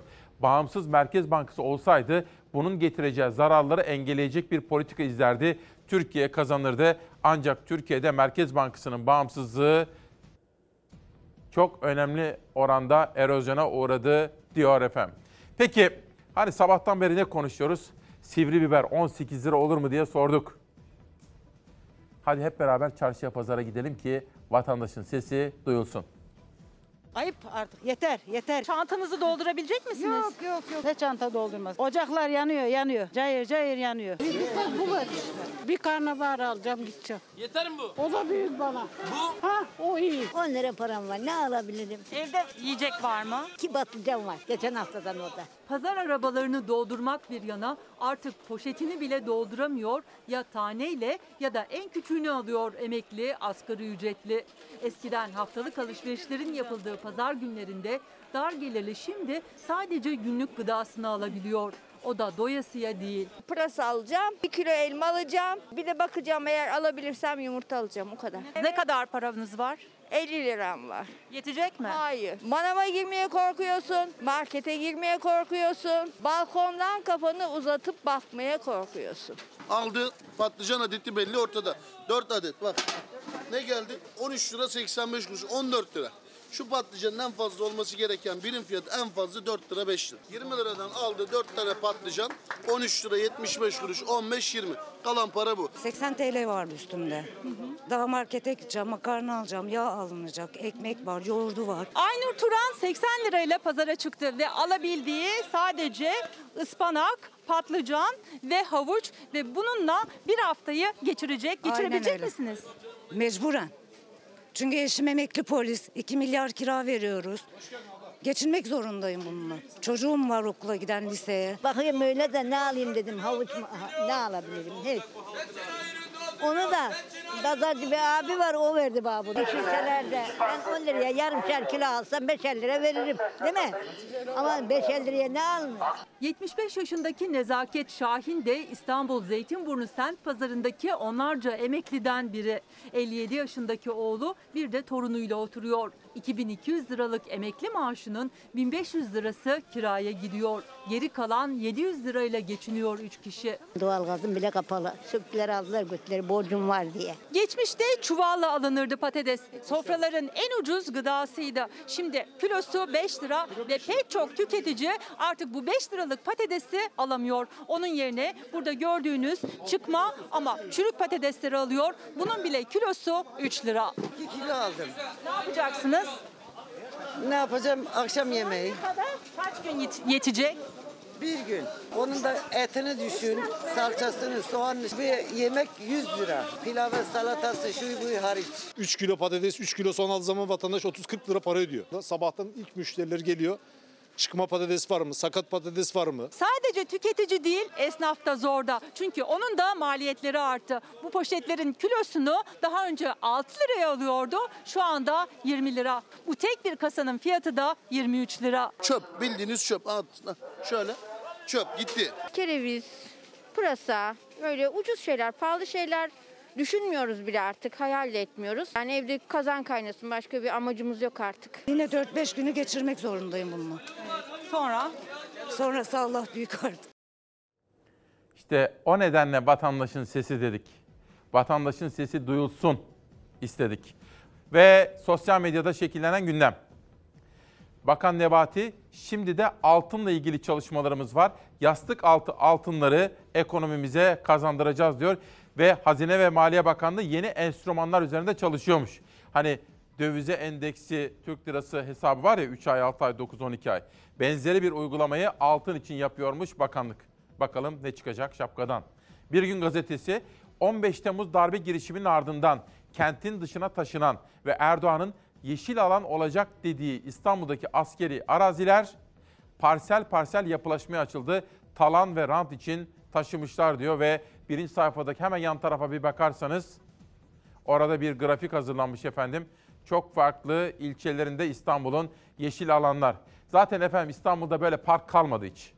Böyle yürüyebileceğiniz, koşabileceğiniz, köpeğinizle gezebileceğiniz mesela varsa, bisikletle gidebileceğiniz yok maalesef. Askeri alanlar yapılaşmaya açılıyormuş. Bu da Türk Time'da gördüğümüz bir manşet özel haber diyor. HDP'den istifa ederek yeni parti kuracağını açıklayan Ayhan Bilgen, Ankara Eski Hollanda Caddesi'nde ofis kiraladı.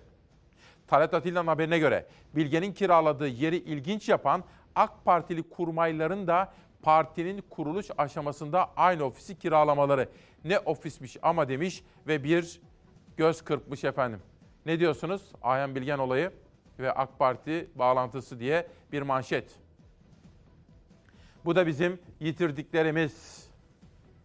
Oyuncu, yönetmen, eski Devlet Tiyatroları Genel Müdürü Profesör Doktor Bozkurt Kuruç hayatını kaybetti. Bütün sanat dünyamızın, tiyatro dünyamızın ve ulusumuzun başı sağ olsun diyoruz. Çok kıymetli bir isim. Kültür ve Turizm Bakanı Mehmet Nuri Ersoy'un 3 yıl önce vefat eden babası Ali Haydar Ersoy'un memleketi Antalya'da kendi adına faydalı bir tesis yapımı için vasiyet ettiği 500 bin dolar ile meydan, sokaklar, mezarlık, okul, cami gibi alanlarda çevre düzenlemesi yapıldı diyor. Bu da Yeni Şafak gazetesinde manşet olmuştu. Sizlere geçtiğimiz hafta duyurmuştuk. Yeni havalimanına taşınma. National Geographic'te dün akşam 21'de bütün dünya eş zamanlı olarak izledi. 6 Nisan 2019 İstanbul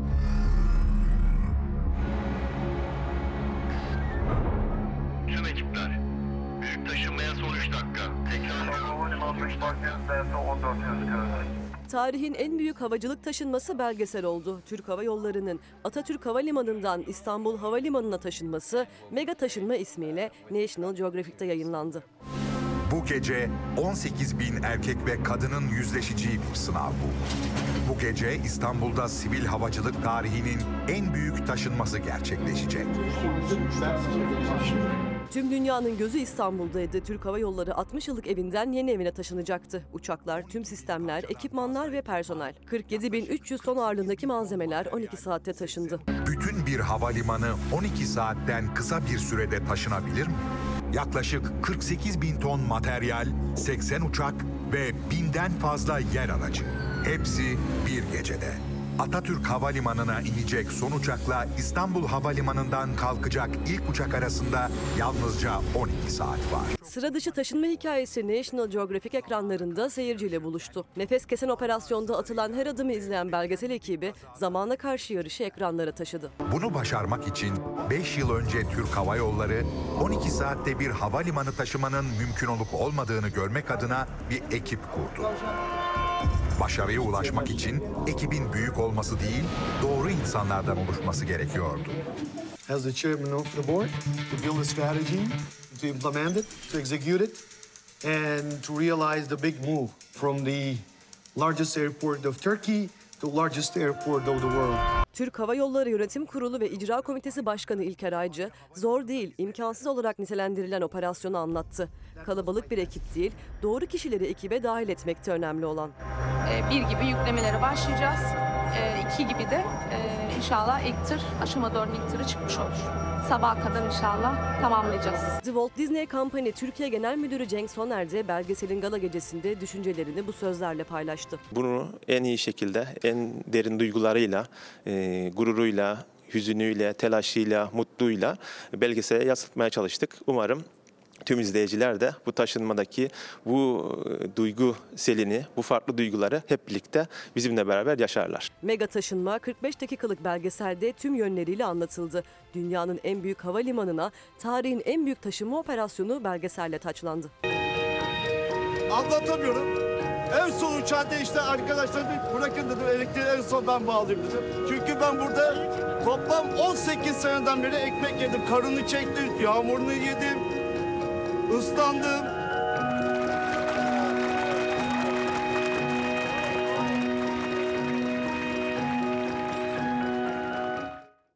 Çok önemli bir olaydı. Bu arada Tarık İşmen, Türk Diş Hekimleri Birliği Genel Başkanı da sağlıkta şiddetle ilgili yeni yaşadığımız olayları bana anlatmış. Ama önce hakim olmam gerekiyor. Olay nerede olmuş, nasıl olmuş? Çünkü canlı yayındayım. Takdir edersiniz ki efendim. Bu arada önemli bir konuğum geçtiğimiz hafta Washington'daydı. Washington Post yazarı. Lütfen birbirinize haber verin. Çoluğunuzun, çocuğunuzun, ülkenizin geleceği için bu önemli konuları izlemenizi istiyorum. Beraber sohbet edelim, öğrenelim. Travma ve EMDR terapisi Abdullah Alparslan'dan gelmiş. Münir Göker benim sosyal medyam isimli kitabını yollamış. Doğan Hızlan da içinde yazısı var bakın. Şeytan Düğünü Nazlı Ayça Özkarahan. En sevdiğiniz balık nedir efendim? En sevdiğiniz balık. Benim hamsi.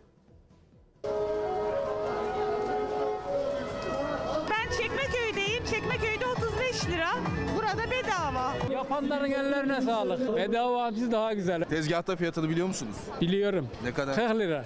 Pahalı. 10 lira olması lazım şu anda. Biz emekliyiz nasıl alalım? Daha bedava olunca geldik. Dar gelirlinin alabildiği nadir balıklardan da hamsi. Artık onu da almakta zorlanıyorlar. 35 liradan ucuza hamsi bulamayan İstanbullu Ümraniye'de düzenlenen festivalle balığa doydu. Küçük ve lezzetli. Balıkçı pazarında şu an 60 lira 70 lira olarak biliyorum çok pahalı. Balık sırasındayız. Hamsi, Karadeniz. Alıyoruz biz Karadenizliyiz. Burada pahalı da burada bedava. Geçen bakmıştım 30-35 40 lira. Çok pahalı çok. Tezgahta hamsinin fiyatı cep yakıyor. Konu bedava hamsi olunca da kuyruk uzadıkça uzuyor. Ümraniye'deki festivalde ekmek arası hamsi alabilmek için oluşan kuyruğun sonu görünmüyor. Hamsi sırasını bitiren festival alanında buldu kendini. Karadeniz rüzgarı horonla esti.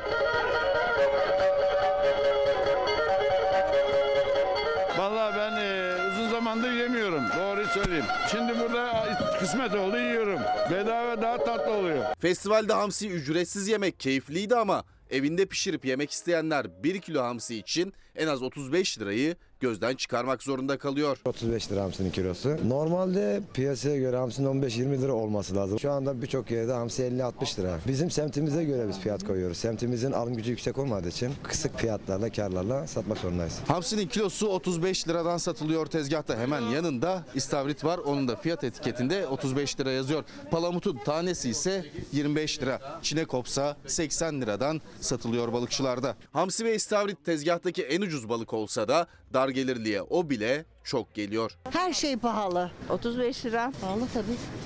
bir emekliye, bir asgari ücretli insana çok 10 lira olması lazım kilosu yemesi için insan. Hamsi 35 liraya. 35 lira hamsi.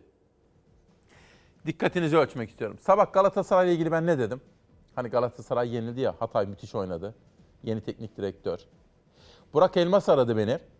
Konuşurken dedim zor bir karar verdiniz. Avrupa'da lider bir takım teknik direktörünü değiştirdiniz. Bazen başkan olmak böyle zor kararları gerektirir dedi. Sonra bir izleyenim bana Fatih Terim'den bahsetti. 20 milyon bıraktı dedi. Hayır dedim 20 milyon bırakmadı. 50 milyon TL bıraktı. Çünkü Burak Elmas geldiğinde sözleşme imzalamışlardı 2,5 yıllık. Yaklaşık 50 milyon TL yapıyor. Çok enteresan. Ya Fatih Terim onu orada bıraktı. Evde ne oldu bilmiyorum tabii. Ha milli takımı bıraktığı zaman desteklemiştim. Milli takım o parayı bıraktığında. Çünkü milli takım. Fakat Galatasaray'a da bıraktı. Çok merak ediyorum. Acaba Fulya bir şey demiş midir? E çünkü sen sözleşme hürriyeti diye bir hürriyet var memlekette. E Burak Elmas o zor kararı verirken bilmiyorum yani. Ama ilginç Fatih Çekirge bugün Fatih Terim Galatasaray Başkanlığı'na aday olur mu diyor. Fatih Hoca'nın kendisine yapılan haksızlıktan sonra kızgın ve kırgın olduğunu belirtiyor. Ve Galatasaray Başkan adayı olur mu diye söylüyor. Bence olmaz. Ama Galatasaray'a bir gün yeniden döneceğini şuraya yazabilirim. Başar Başaran'dan yeni çıkan bir kitabı sizlerle tanıtayım bu sabah. Bu arada konuğum gelmiş.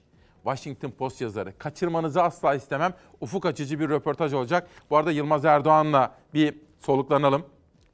Kaderin coğrafya dersinde üç tarafı deniz, cennet köşeler ve deli faylar üzerinde yurdum sevmek, yurdum sevmek en güzel maceradır.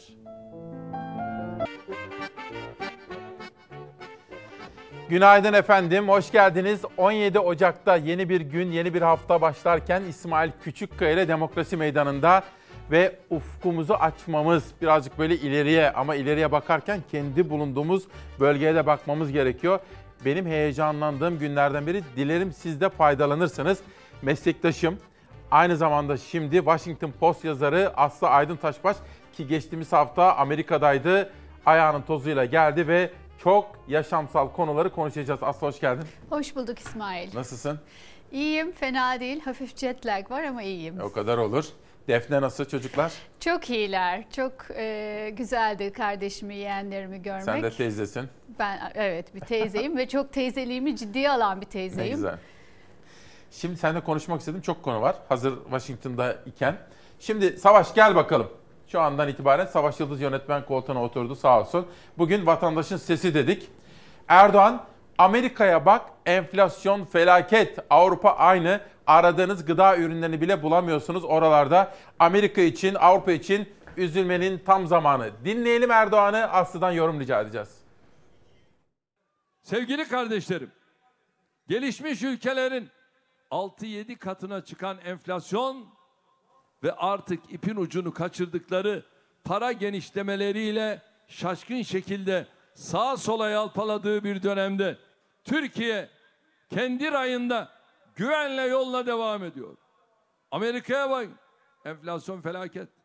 Avrupa'ya gelin aynı. Aradığınız gıda ürünlerini bile bulamıyorsunuz oralarda. Hamdolsun Türkiye'nin böyle bir sorunu yok. Şimdi Cumhurbaşkanı sözleri böyle. Aslında neydin, ne içtin Amerika'da, ne yaptın? Şimdi ben Cumhurbaşkanı'nın gördüğü tabloyu görmedim. Ee, enflasyon Amerika için çok yüksek. Şu açıdan haklı. Yüzde altı buçukla yedi arasında. Yıllık. Yüzde yedi Amerika için yüksek. Ama borsa da çok yükselmiş olduğu için geçen yıl dolar olarak yüzde 25 yükseldi. İşsizlik düştüğü için yüzde dört.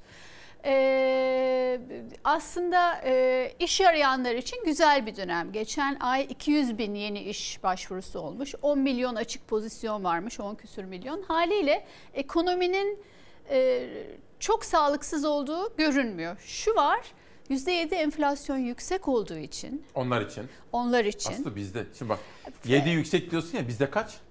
Bizdeki %36. e, en iyi ihtimalle gıda enflasyonu Resmi daha da enflasyon yüksek. 36. Gıdada daha yüksek. Zaten Yani enerjide, yedi- doğalgazda yaşadıklarımız ortada ama Amerikalılar, e, Amerikan Merkez Bankası %7'yi yüksek bulup bu yıl 2022'de faizleri yükseltme kararı aldı.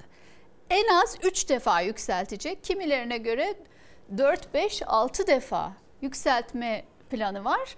Haliyle orada enflasyon yüksek deyince doğrudan hükümetin aldığı tedbir bu. Bir kere bunu Faizleri yükseltecek. faizleri yükseltecek bu yıl. Bak şimdi JP Morgan CEO'su Diamond bunu okudum da seninle buluşmamız için bunu arkadaşlara yönlendirmiştim. Fed'den 7 faiz artışı bekliyor. Wall Street'in en büyük bankasının CEO'su. Fed'in piyasaların beklentisinden daha fazla faiz artırması gerekebileceği görüşünde. Bu Türkiye için kötü haber. Neden? Çünkü para Amerika'ya akacak. Fed faizleri yükseltince daha çok dolar e, Amerika'ya gidecek. Türkiye iyi kötü bir bol para dolardan e, faydalanıyordu e, geçtiğimiz yıllarda. Şimdi paranın o tarafa akması tabii Türkiye gibi hele de ekonomisi kırılgan ülkeleri kötü etkileyecek bir gelişme. Peki devam edelim. Aslı Aydın Taşbaş'la sohbette devam edelim. Amerika'da bir şey daha gözlemledim. Bunu da aktarmak isterim. Ee, insanlar her şeyi, evde tüketilen her şeyi artık internet üzerinden almaya başlamış. Ee, orta sınıf özellikle ve herkes şehirlerde, diğer yerler tuvalet kağıdı dahil. Yani birçok tuvalet kağıdı bitmiş ısmarladım şimdi. Tık tık aplikasyonda da ısmarlıyorlar. Bu artık yani dükkana gittim aldım gibi bir olay kalmamış. Ne Peki. kıyafette ne tuvalet kağıdı ne diş macunu. Cumhurbaşkanının belki hani raflar vesaire demesi o açıdan anlamlı değil. Büyük AVM'ler artık sanal ortamda. Peki. Şimdi hazır gidip gelmişken bir taraftan ben senin sağlığına ne kadar dikkat ettiğini de bilirim. Başta ABD. Şimdi Emrah Altın da işte Türkiye'yi dünyada temsil çok kıymetli evet, bir bilim e, insanı. Boston'da galiba. Evet. Ben de takip ediyorum parlak kendisini. birisi. Çok önemli uyarıları da oldu bu Evet, süreçte. ben de çok faydalanıyorum kendisinden. Başta ABD, Türkiye'de dahil pek çok ülkede artık pandemi kontrolü tamamen bırakıldı. Bu da başta aşısız milyonlar ve risk altında bireyler, bağışıklığı baskılanmış hastalar, kanser hastaları, obez, diyabetik milyonlar için riskin artması demek. Ne gördü? Mesela Amerika'da girerken, çıkarken ne? Tamamen tekrar e, önlemler başlamış kişisel olarak. Bir kere herkes aşılı. En azından New York Washington hattında benim gittiğim yerde. Orta Amerika'da farklı çünkü aşı karşıtı hareket orada da var. Ama üçüncü aşı olmuş herkes e, hatırlatma dozunu. Buna karşın e, yeniden hayat internet ortamında toplantılara geçmiş. O kadar ki ben e, Washington'da birkaç gün geçirdim. Tabii olabildiğince insanı görmeye çalıştım. Randevular aldım. Birçok kişi bana tabii buluşalım ama dışarıda dedi. Ve eksi 3 derecede 45 dakika 50 dakika bir toplantı yaptım ki artık yani yaşamıyorum gibi hissettim. Bacaklarım dondu, ayaklarım Hep açık hissettim. havada. E, açık havada düşün ki eksi 3 derecede insanlar 3 benim de 3 hatırlatma dozum Evet. var karşı tarafta. Buna rağmen kimse risk almıyor. Haliyle ben buraya gelin lokantalarda her yerde e, aşı kartınızı illaki görüyorlar. Ondan sonra kimlik istiyorlar, kontrol ediyorlar. bakıyor. E, burada gelince biraz tabii daha rahat, Rahat bir ortam gördüm. Hele Bıraktık lokantalar tıkla tamam. tıkış. E, gerçekten de e, omikron dalgasını hafif olmasına rağmen omikronun e, semptomları herkes ciddiye alıyor o tarafta. Peki. Şimdi bunu konuşmak istiyorum biraz. Kazakistan'daki Rus barış gücünün tamamı ülkelerine geri döndü. Ama bunu biraz sonra konuşalım. Çünkü daha güncel bir tehlike var. Bir izleyenlerime bir bilgi vereceğim. Değerli Çalar ailesi farkında mısınız? Aslı Aydın Taşbaş'ta iki yayın yapmıştık. Bir tanesi Amerika'daydı o sırada. Ve Afganistan'dan Amerika'nın çekileceğini, sonrasında orada yaşanacakları, hatta yine çok iyi hatırlayacaksınız, dikkatlisiniz bilirim. Erdoğan'la Biden arasındaki bir görüşmede Afganistan konusunun gündeme geleceğini Aslı söylemişti de Türkiye'de daha kimselerin haberi yoktu. Ve aynen Aslı'nın dediği gibi çıktı.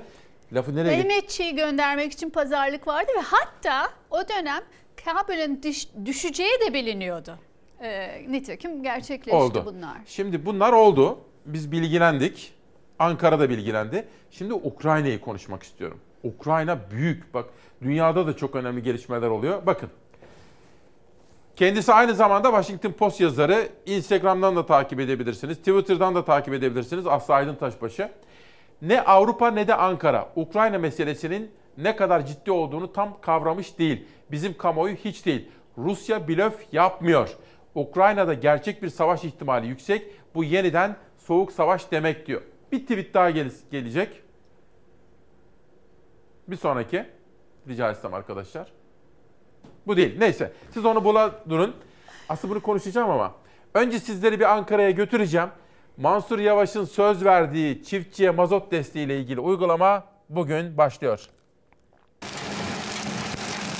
Dolar artınca anında her şeye zam, yeme zam, elektrik zam, mazota zam, tüp gaza zam, una zam, dolar düştü. Hani düşüş nerede?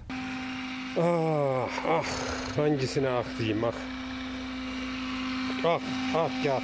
Sabaha kadar hem ciğerim yanacak hem bu mazotlar yanacak. Söyleyecek çok şey var da. Ankara Büyükşehir Belediyesi çiftçilerin girdi maliyetini azaltmak için mazot desteği verileceğini duyurdu. Başvurular başladı. Öncesinde ise yerli üreticilere tarımsal desteklere kolay ulaşmalarını sağlamak için başkent kart dağıtımı başlatılıyor. Dövizdeki düşüş %45'i buldu. Mazotta düşüş yok. Laylonun kilosu 85-90 lira olmuş. Sayın Bekir Pakdemirli. Döviz kurlarındaki yükselişle artan ancak geri adımlar sonrası fiyatı düşmeyen mazot fiyatı çiftçinin kara kara düşündüğü maliyet kalemi. Mazotun litresi 13 lirayı aştı. İnsanların karınları ne dolarla ne euro ile doyar. İnsanların ka- karınları çiftçinin ürettikleriyle doyar. Ankara Büyükşehir Belediye Başkanı Mansur Yavaş, Ankaralı çiftçilere destek vermek için kolları sıvadı. Üreticimizin ekonomik krizin altında ezilmesine izin vermeyeceğiz diyerek mazot desteğine başlayacaklarını duyurmuştu.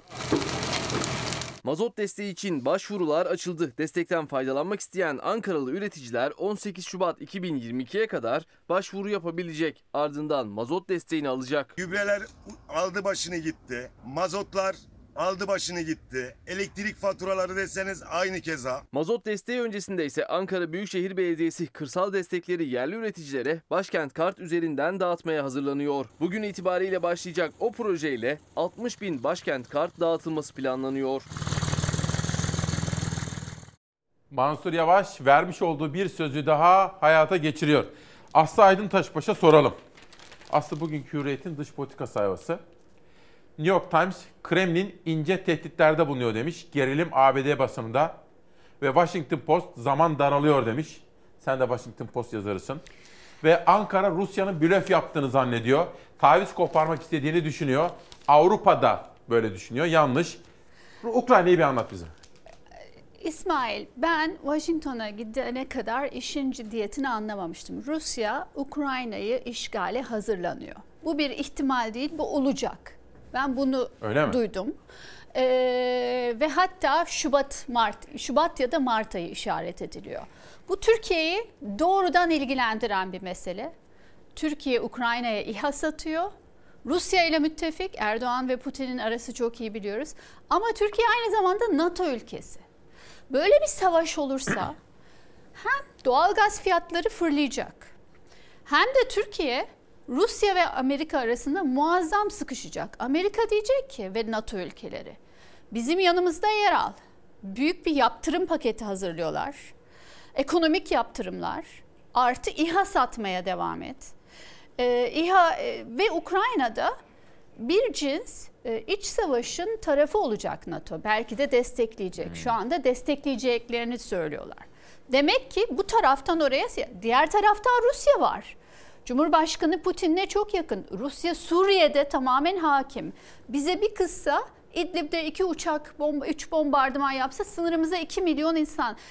Aynı zamanda Rusya nükleer santral yapıyor. Türk halkı doğal gazımızın çoğunu, üçte ikisini sanıyorum Rusya'dan alıyoruz. Haliyle Türkiye muazzam sıkışacak. Bir bu. İkincisi en önemli sorun Cumhurbaşkanı'nın önünde eğer Şubat ayında Rus tankları niye Şubat'ta diye sordum olur mu Şubat ayında savaş diye. Meğerse e, buzda daha kolay oluyormuş tankların ilerlemesi. Haliyle Şubat ya da Mart Ruslar açısından bir e, pencereymiş. Şubat ya da Mart. Böyle bir şey olursa birincisi Ruslar doğalgazı kesebilir. Ukrayna ordusunun, Ukrayna'nın kendisi çünkü onlar da diyorlar ki biz direneceğiz. Az önce okuyordum buraya gelip bütün şehirlerde afişler, panolar işte şu numarayı arayın, divi- direnişe katılın, Rus işgali böyle Ukrayna'da orada- mı? Ukrayna'da da böyle bir hava var. Şimdi Türkiye Ukrayna'ya çok yakın. Ukrayna Zelenski ile Cumhurbaşkanı Yakın. kaç defa buluştu. Ben e, Google'dan baktım. Havacılık sanayinde işbirliği Havacılık yapıyoruz. sanayinde bayraktar satıyoruz. Onlardan da önemli e, Türkiye'nin e, e, milli uçak dahil Havacılıkla ilgili. projelerinde bir know-how alışverişi var. Türkiye ne yapacak? Karadeniz meselesi var, Boğazlar meselesi var. Yani bu yeniden bir soğuk savaş ortamına giderse ki anladığım kadarıyla öyle bir gidişat var. e, Türkiye zor kararlar vermek zorunda. Gerçekten de Rusya'yı kızdıramaz ama NATO ülkesi Ukrayna bir kere Türkiye Rusya'nın yayılmacılığından rahatsız. Ama Rusya Zaten Kırım'ı tanımıyoruz. Kırım'ı tanımıyoruz dedi. İlhakı tanımıyoruz dedi. Ukrayna'ya silah satıyor. Ben Mevlüt Çavuşoğlu'nun son dönemde gezilerine bakarsanız Ukrayna'ya gitti, Moldova'ya gitti. Bütün bunlar Sovyet coğrafyasının kıyısındaki ülkeler. Ee, Türkiye Cumhuriyetlerle yeniden bir ittifak kurmaya çalıştı. Rusya ne diyor? Rusya da diyor ki kardeşim diyor ben artık güçlü bir ülkeyim diyor. Sovyetler yıkıldığında 90'lı yılların başında ben zayıftım diyor. Polonya NATO'ya girdi, Macaristan NATO- NATO'ya girdi, Ukrayna şimdi NATO'ya girmek için çabalıyor. Ben artık başka bir Rusya var diyor. Ben eski Sovyet coğrafyasında herhangi bir şekilde Rus e, Batı etkisi altında ve de veya Batı savunma sistemi içinde bir ülkeye izin vermeyeceğim diyor. Şimdi- Belarus, Ukrayna, Gürcistan, Kırım. bütün Kırım, Hatta Kazakistan biraz sonra soracağım. Kazakistan'a asker. Bütün bu ülkeler diyor bana tabi olacaksanız bağımsız olabilirsiniz. Şimdi Aslı tabii bizim durumumuz zor. Bizim durumumuz çok Fakat- zor. Fakat geçtiğimiz hafta dış basında Joe Biden'ın sözleri yansıdı. Dedi ki eğer Ukrayna'ya girerse Ruslar biz buna karşılık veririz dedi. Sert yaptırım iki şey duydum ben. Heh. Çok araştırdım. Yani herkese sordum. İki şey planlanıyor. Ve ben e, Sayın Bakan e, Nebati'nin yerinde olsam yatıp kalkıp Ukrayna krizi gelirse ne yaparım diye kafa yorarım. Ekonomi Bakanı'nın mı? Ekonomi Bakanı. Çünkü Amerika'nın iki planı. Bir, ağır ekonomik yaptırımlar Rusya'yı SWIFT e, bankacılık sistemi dışına itmek dahil. İkincisi işte e, Almanya'dan bir boru hattı var. Rusya'dan e, yaptırımlar olunca doğal gazın kesilmesi, kısılması, fiyatının yükselmesi söz zaten konusu. yükseldi. Amerika Avrupalılara bu arada almayın diyor Almayın zaten. diyecek Almanya'ya baskı o ha- e, Hmm. kuzey akımını e, yapmayın diye e, baskı gelecek. Üçüncüsü böyle krizlerde dolar fırlar. Yani genelde dünyada Hmm. hala ortak bir para birimi olarak doların fırlaması Türkiye'nin e, Ya zaten O nedenle sen ekonomi bakanına bu konuya bak diyorsun. Aynen ha. Ben öyle. dedim ki Dışişleri Bakanı değil de ona ha, ekonomiye olan etkilerini ben düşünüyorsun. e, benim için bu gezideki e, çarpıcı nokta yani öyle Ukrayna haberlerini okuyordum ama tabii çok ilgilendiğim bir ülke değil ve iyi kötü gerilimde Türkiye biraz öyle yapar biraz öyle. Ama Şubat ayında savaşa kesin gözüyle bak Şubat ya da Mart'ta kesin gözüyle bakıyoruz gibi bir algı görünce eyvah dedim. Yani burada en çok sıkışacak ülke Türkiye. Çünkü Avrupa'nın cephesi belli. Amerika ile yer alacak. Ben bunu Ankara'nın ciddiye alması gerektiğini düşünüyorum. Özellikle Kafkaslar masamız, Dışişleri Bakanlığı. Çünkü Aslı'nın Afganistan'la ilgili söyledikleri daha biz hepimiz Ankara'da uyurken bütün Türkiye Aslı'nın söyledikleri çıktığı için bu Ukrayna meselesini ciddiye alalım. Devam edeceğim ama bizim aynı zamanda her sabah gündeme taşıdığımız temel konulardan bazıları. Onlardan birisi de çevre sorunları.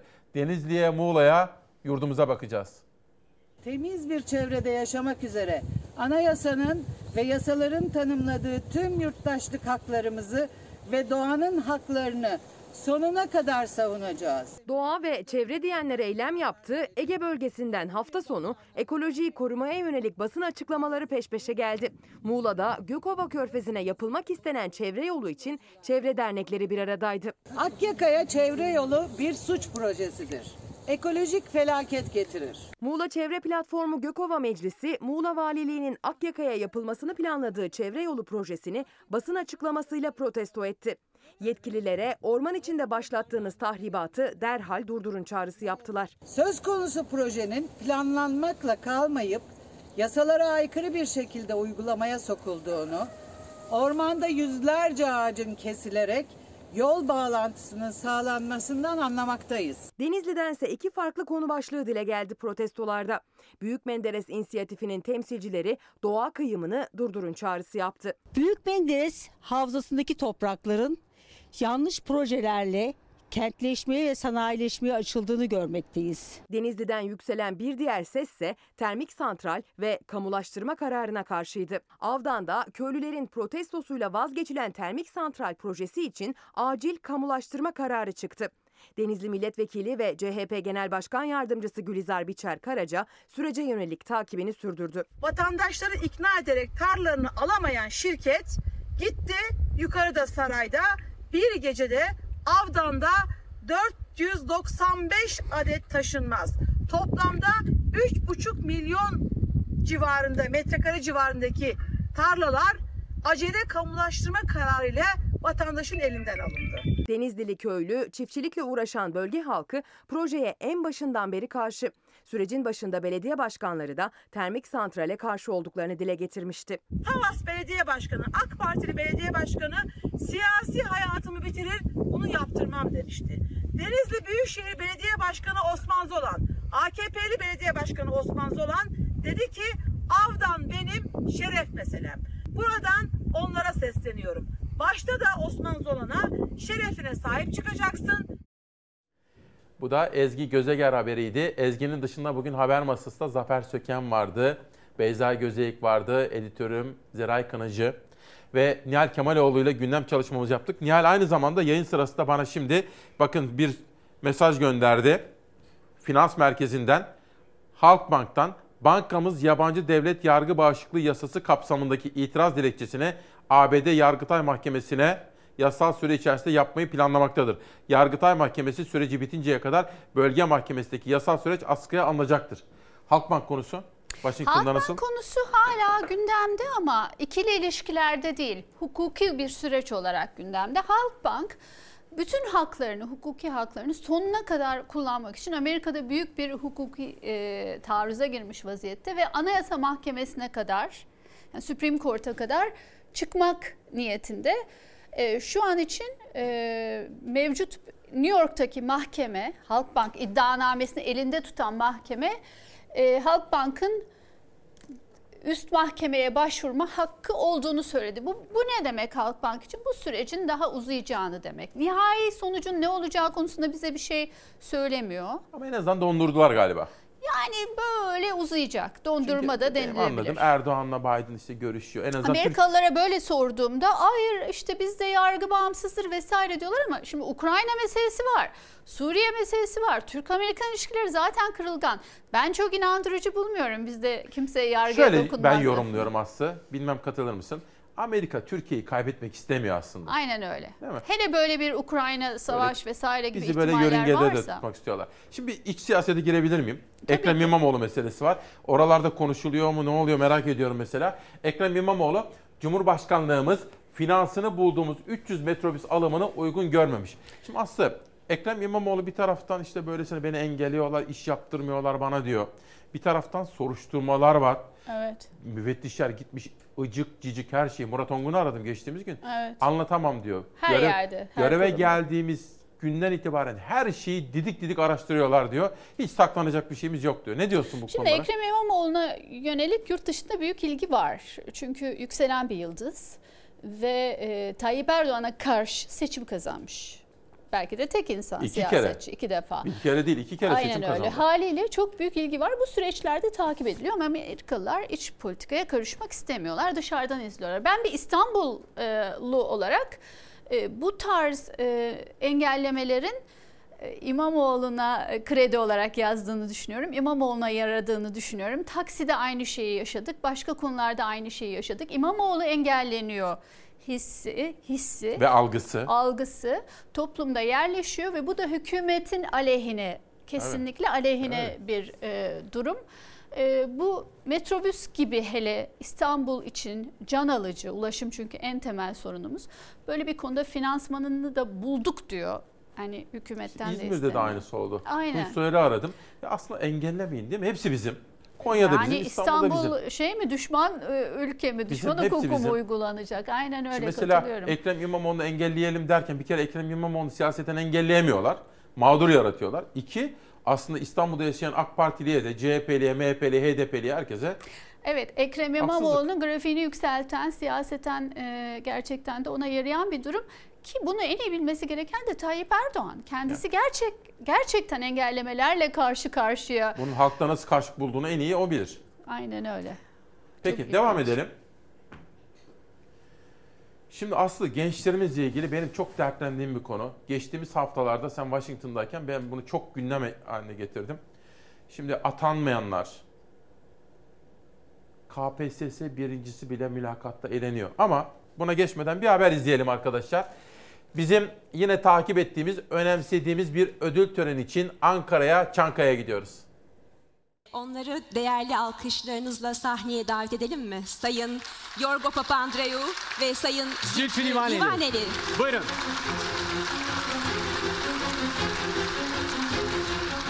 Bu yıl birincisi düzenlendi. Çankaya Uluslararası Dostluk ve Barış Ödülü'ne sanatçı ve yazar Zülfü Livaneli ve Yunanistan eski başbakanı Yorgo Papandreou layık görüldü. Sayın Meral Akşener'i Sayın Zülfü Livaneli'nin ödülü takdim etmek üzere Sayın Kemal Kılıçdaroğlu'nu Yorgo Papandreou'nun answer. ödülü takdim üzere sahneye davet ediyoruz. İyi Parti Genel Başkanı Meral Akşener ve CHP Genel Başkanı Kemal Kılıçdaroğlu da törendeydi. Dünya barışı ve uluslararası dostluğun geliştirilmesine katkılarından dolayı Livaneli ve Papandreou ödüllerini bizzat verdiler. Barış herkese dünyada kime sorsanız barış için iyi şeyler söyleyecektir. Ben barışı sevmem, barış istemem demez. Ama mecburiyet işte mecbur kaldık derler.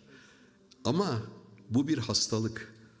Yani bu sapiensin, insan ırkının bir hastalığı bu, insan soyunun. Sanatçı ve yazar Zülfü Livaneli ödül konuşmasında barış vurgusu yaptı. Savaşmak insanoğlunun hastalığı diyen Livaneli sözlerini Atatürk'ün hafızalara kazınan sözleriyle devam etti. İnsanlığın medeniyeti tektir ama kolları vardır.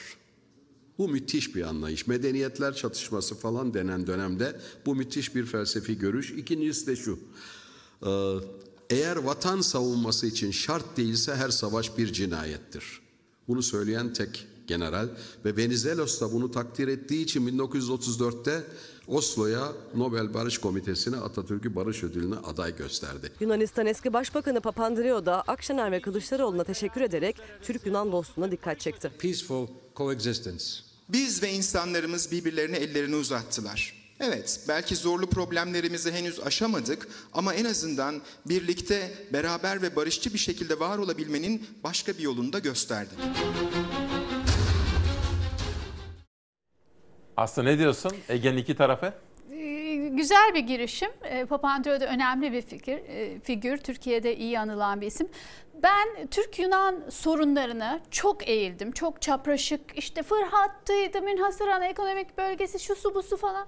Ee, Ve yıllar sonucunda şu sonuca vardım. Ee, Türkiye ve Yunanistan'ın dost ve müttefik olmak ve Ege'yi paylaşmak dışında hiçbir alternatifi yok. Yani ne o boru hattını ben aldım oradan geçmeyecek bu bölge benim bu 12 mil bu 6 mil burayı ben böyle bir seçenek yok. Ya kaybet kaybet ya kazan kazan. Haliyle yani bir bu girişim Güzel, önemli. güzel. Ee, hükümetin de Yunanistan'a yönelik daha yapıcı Cumhurbaşkanı ilk dönemi böyleydi. Cumhurbaşkanı değil de Tayyip Erdoğan bak başbakanken Ermenistan'la falan tekrar normalleşme Ermenistan'la başladı. normalleşme Güzel o da. çok doğru adım. Serdar Kılıç şimdi özel temsilci Washington'dan atandı. geçti. Moskova'dan e, Moskova'da ilk toplantı yapıldı. Hani bu ülkelerle bunlar ufak ülkeler. Türkiye için tehdit olmayan ülkeler. Dost olmanın getireceği büyük kazancı var. Ekonomik olarak, stratejik olarak ka- e, savaşmanın, e, çatışmanın, gerilimin ise hiçbir kazancı yok bizim için ama özellikle Yunanistan konusunda buna eminim artık. Şimdi bir meslektaşımdan Alanya'dan bir soru var. Mehmet Ali İdim diyor ki Aslı Hanım'a soru. ABD yeni Ankara Büyükelçisi Jeff Flake tıpkı Türkiye'nin Washington Büyükelçisi Murat Mercan gibi eski bir parlamenter. bu ilişkilerimizi nasıl etkiler? Büyükelçilerin güçlü kimlikler oluşu olumlu etki yapar mı diyor. Güzel bir soru ama önce ben şu bilgiyi de vereyim. Bir haber üzerine burada Washington Büyükelçimizi eleştirmiştim. Sonra Murat Mercan kendisi aramıştı. Olayın aslında öyle değil diyerek bilgi vermişti. Ben de Aslı'dan yardım istemiştim. Şaşılacak derece iyi izlenimleri var. Amerika'da, Washington'da Murat Mercan'ın demişti. Evet doğru. Ee, Murat Mercan çünkü e, pozitif yaklaşan bir insan. Orada da e, bu etki hissedilmiş. Şimdi Jeff Flake ben tanımıyorum, tanışmadım kendisiyle ama tabii senatodan gelmesi Biden'la bir telefon uzaklığında olduğunu gösteriyor bize.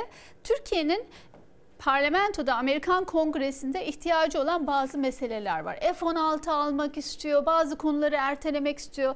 Bizim en büyük sorunumuz kongrede. Haliyle Jeff Flake'in orada gerektiğinde kongre üyelerine, gerektiğinde başkanı telefon edebilecek bir figür olması önemli. Ee, Ankara benim gördüğüm kadarıyla şu anda e, kavga çıkmasın istiyor. Dikkat ediyor. Ee, Amerika'da öyle. Yani kazasız belasız mevcudu korumak. Hmm. Şu anda iki tarafında fikri bu. Peki. Şimdi bu da bizim gençlerimizle ilgili dertlendiğimiz bir konu. İyileri mülakatla eleyip önüne geleni savcı yapınca böyle oluyor herhalde. Çok korkunç bir Diyarbakır'da bir savcı halı sahada tartıştığı 14 öğretmeni gözaltına aldırdı. Bu haberi ben burada tartışmıştım. Fakat bu program için hazırlanırken Aslı'nın Twitter sayfasında bunu görünce mülakat meselesi bizim için önemli. Aslı şimdi şöyle. Bu ülkenin yani Cumhuriyet'in erdemi oydu. Sınavlara girerdik, çalışırdık. Bütün makamlar bizlere açıktı. Fakat bu mülakat geldi, ne oldu? Çoban sülü dendi değil mi? Ee, Tabii. Isparta'dan çıkmış. Şimdi Türkiye'nin büyük idealleri ve hedefleri var. Uzaya gideceğim diyor. Bu coğrafyada büyük abi olacağım diyor. Adeta Osmanlı'nın bekasına sahip çıkacağım diyor. Bunu ancak iyilerin yönetimde olduğu, meritokrasi dediğimiz yani başarı üzerine kurulu bir devlet düzeni kurabilirse yapabilir. Yoksa debelenir debelenir ama hep vasatın hakim olduğu, e, vasatın e, gerçekten de devleti yönettiği bir sistem olur. Şu andaki gidişat son yıllarda iyi değil. AB sürecinde devlet daha e, genişliyordu. E, çeşitli farklı kesimlerden insanlara da açık bir yapı haline gelmişti. Son yıllarda iyice böyle dar kadro, e, iyi başarının değil, e, kalifikasyonların değil de aidiyetlerin, kimliklerin e, e, öne çıktığı ve onun üzerinden e, devlette görev alabildiğiniz bir yer haline geldi. Hele parti devlet iddiaları da var. Tabii AK Parti'nin de çeşitli alımlarda e, e, önemli bir faktör olduğu ortada. Şimdi bunu yaparsak büyük bir dünya gücü olamayız net. Bütün tarihsel olarak imparatorlara bakarsanız Roma İmparatorluğu, efendim söyleyeyim hatta Sovyet dönemi, hatta Amerika Birleşik Devletleri'nin mevcut hali, ondan sonraki imparatorluklar başarının yükselebildiği yerler imparatorluk. Osmanlı da öyle. Ee, Bosna'dan gelmiş e, devşirme olarak Yeniçeri'ye girmiş biri sadrazam olabiliyor. Tabii. Bu sayede Osmanlı Osmanlı oldu. Ama siz sadece 3 kişilik bir dar halka içinde makineden çıkmış gibi aynı orta yaşlı, bıyıklı, muhafazakar erkekler üzerine bir devlet yapısı kuracağım derseniz Olmaz. o zaman Türkiye Bak, geçtiğimiz umduğu günlerde büyük güç olamaz. O kadar önemli ki avukat Kezban Atemi geçtiğimiz günlerde bana bir şey yolladı. Bak İsmail dedi güzel bir gelişme. Soylu'yu da tebrik ettim dedi. Bir Ermeni kardeşimiz kaymakam olarak Çok atanmış. önemli. Güzel. Ama Buraya- bu niye bu kadar şaşırtıcı? İşte onu diyorum. Yani niye bir e, Alevi e, İşte vali Destici olması... de geldi bunu e, söyledi. Destici de mesela Adalet Bakanı'yla bunu konuştuk. Alevi savcılarımız dedim ki efendim bunların olması zaten hani bunu yani konuşmamamız bunları bile gerekir. konuşmamamız gerekir artık. Fakat devlet o kadar tek düze e, bir yapı haline geldi ki gerçekten de bazen ben geçen gün Sağlık Bakanı'nın bir resmini gördüm. İstanbul'da diyor e, işte başhekimler, il sağlık yönetimi. İşte Ya, geldi bu. Bunu olabilir gördüm. Bak, mi bu. böyle bir şey? Anlatır mısın bunu? Bu nedir? Ya şimdi ben e, İstanbul'da ilk sağlık yöneticilerimizle bir araya geldik diyor. Erkek erkek erkek erkek erkek böyle bir devlet düzeni dünyada kalmadı. Yani büyük güçler G20 ülkeleri dünyayı yöneten ülkeler arasında bakıyorsunuz kadınlar, erkekler, azınlıklar, siyah vesaire. Yani bu bu tablo artık 1970'lere ait bir tablo. Türkiye bir an önce devlet yapısını çeşitlilendirmek zorunda, devleti açmak zorunda ki hem demokrasinin şartı hem de daha iyi yönetimin Gelişmenin şartı. de, yani hem bu de. etik olarak doğru hem de daha iyisini yapmak istiyorsak şart. Üstelik aslında bir şey söyleyeyim. Şimdi bunu dinlerken şimdi bakanın bu başarısının arkasında mesela benim bi- bildiğim ismini söylemeyeceğim ama bir tane de kadın var mesela. Öyle mi? Tabii çok da başarılı. Resimlerde görelim. Hiç görmüyoruz onları. Hiç görmüyoruz. O bir arka planda kalıyorlar. Yani zaten bakanlıklarda üst, bürokrasinin üst yönetiminde kadınlar var ama çok az ve karar verme mekanizmalarının içinde değil. Bu gerçekten 1970'lere ait bir dünya görüntüsü. Aslında bu arada- Arnavutluk kabinesi, Alman kabinesi, Fransız kabinesi, Amerika işte şu baktığınızda bambaşka bir yere gitmiş durumda dünya. Ya Aslı bir şey diyeceğim. Geçtiğimiz hafta böyle sevinçle anlattım. Bak bizim Almanya'da bir bakanımız var. Bu toprak Cem Özdemir. Hollanda'da ne oldu? İki tane kadın bu topraklarda doğup büyümüş. Bu toprakların Gurur duymamız lazım. Ben duyuyorum. İki tane kadın bakan oldu. Biri kültür bakanı oldu. Öbürü de adalet bakanı oldu. Adalet Bakanı Ya oldu. inanılmaz Müthiş bir bir şey. şey. Bir Bir tanesi- göçmen e, Biri. Tunceli'den, Dersimli. Evet. Yani inanılmaz bir yani aslında bu topraklardan çıkmış kadınlar. Gerçekten gurur duyacağımız bir gelişme bu. Ya ben muazzam bir şey. Şimdi bir de Aslı bir Osman Kavala meselesi var. Seni bulmuşken Bugün sor. bir mahkeme var. Evet bugün, Bugün davası var. mahkemesi Osman Kavala da dün tweet attı. Dedi ki benim davam var ve dış güç falan diye bir şey de kalmadı. Sayın Erdoğan'a bakıyorum dedi. O da Bir ilişkileri... tek ben kaldım Ben dedi. kaldım dedi evet. Gerçekten trajik bir durum. Bak pencerede. Ee, bunu daha önce de konuştuk. Osman Kavala benim gözümde yüzde yüz masumiyetine inanıyorum. Biliyorum kendisini de tanıyorum ama artık yani bir inat, gereksiz bir inat Türkiye'ye çok kötü bir e, reklam, çok kötü bir e, e, imaj açısından çok e, büyük zarar veren de bir dava. Yani bu Osman'ın da bu işlerde gerçekten iddia edildiği gibi yok darbeyi organize etti, yok geziyi biliyorsun, yok casus, yok şu. Yani iddianameler de sürekli değişiyor Osman Kavala'yı içeride tutabilmek için. Artık bu inattan vazgeçmenin zamanı. Özellikle Cumhurbaşkanı bak İsrail'le yakın ilişkiler kuruyor şimdi. Suudi Arabistan'a gidecek Şubat ayında. Birleşik Arap Birleşik Arap Emirlikleri Evet. azılı düşmanımız. Yani bütün bu insanlar affediliyor da Osman Kavala mı hani hala içeride tutuluyor? Buna Peki. ve umuyorum bugün en azından tutuksuz yargılanması yönünde bir karar çıkabilir. Hükümetin bir işareti belki yargı bağımsız tabii memleketimizde Türkiye'de ama yargı bağımsızdır. Türkiye'de yargı bağımsızdır ama tabii hükümetin en azından e, Siyasi bu anlamda vermesi e, belki. çok önemli olur. Peki. Şimdi ama şunu da söylemeliyim. Tabii burası demokrasi meydanı. Aslı Aydın Taşbaş'ın kişisel görüşleridir ve temennileridir. Temennilerim Ha, ve öyle kişisel görüşüm ve gerçekten de Türkiye için daha iyi bö- böylesinin de daha Ha, iyi olacağına Washington inanıyorum. Post yazarı olduğu için tabii Osman Kavala meselesi Avrupa ve Washington'da da çok gündem olduğu için ona soruyorum. Ama tabii ki mahkemeler karar verecektir. Kimin suçlu olup olmadığını bizler bilebilecek durumda değiliz. Aslı şimdi bugün elime bir kitap geçti. Bak Fahrettin Altun. Aa evet. Şimdi bunu- yeni Amerika'da ve İngiltere'de bugün satışa da çıkıyormuş Fahrettin Altun. Ve işte bu çalkantılı bir dönemde Türkiye'nin istikrar Ben bunu bu- e, kesinlikle edinip okumak isterim. Çünkü hangi tezleri öne sürüyor? Ee, Büyük Türkiye e, imajını e, söylemde Türkiye öne sürüyor ama içeride büyük bir huzursuzluk var. Dış denge, iç denge nasıl olacak? Yani şöyle bir şey iyi olmaz. Dışarıda herkesle barışacağız, içeride herkesle kavga edeceğiz. Bir denge olması lazım. Tabii stratejik olarak e, açılımlar, hangi açılımları anlatıyor Fahrettin Altun? Bu kitabı ben e, inceleyeceğim kesinlikle. Şimdi ben de bu kitabı önemsiyorum çünkü Cumhurbaşkanı İletişim Danışmanı Profesör Fahrettin Altun yazmış Çok bunu. da etkili bir isim şu anda. Tabii önemli bir isim ve Türkiye aslında hani ilk Ankara günlerimizde öyle değil miydi aslında? Türkiye böyle mesela İsrail ile Filistin arasında ara bulucu. Arabuluculuk onlarla tabii. bunlar arasında yani biz Bir muazzam ara bir dönemdi. Filipinler'de bile arabuluculuk yaptı. O kadar ki, o kadar önemli bir ülke haline gelmişti ki Türkiye. Ee, arabuluculuk konferansı düzenledi İstanbul'da Dışişleri Tabii. Bakanlığı. Yani arabuluculuk nasıl yapılır diye. Gerçekten de e, o günleri biraz anıyoruz e, Bir şey nostaljiyle. Türkiye'nin o günlere dönmesi için mesela kabaca hani soft power, soft power, yumuşak güç deriz. Ne yapması lazım kabaca böyle bir iki örnek? Bir kere içeride bir huzur. Bulması lazım. Yani içeride iyi kötü bir demokrasi lazım ki sürekli içeride İyi kötü deme ya de iyi demokrasi. Nitelikli kaliteli demokrasi olsun. mutsuz bir laf oldu. Haklısın. Heh, iyi bir lütfen. demokrasi, sağlam bir de- demokrasiye dönüş lazım. İkincisi Türkiye'nin e, devlet sisteminde bir reforma ihtiyacı var. Yani dış politikada bir restorasyona ihtiyacı var. Bir kar zarar hesabına ihtiyacı var. Bununla kavga ediyoruz. Artısı ne, eksisi ne?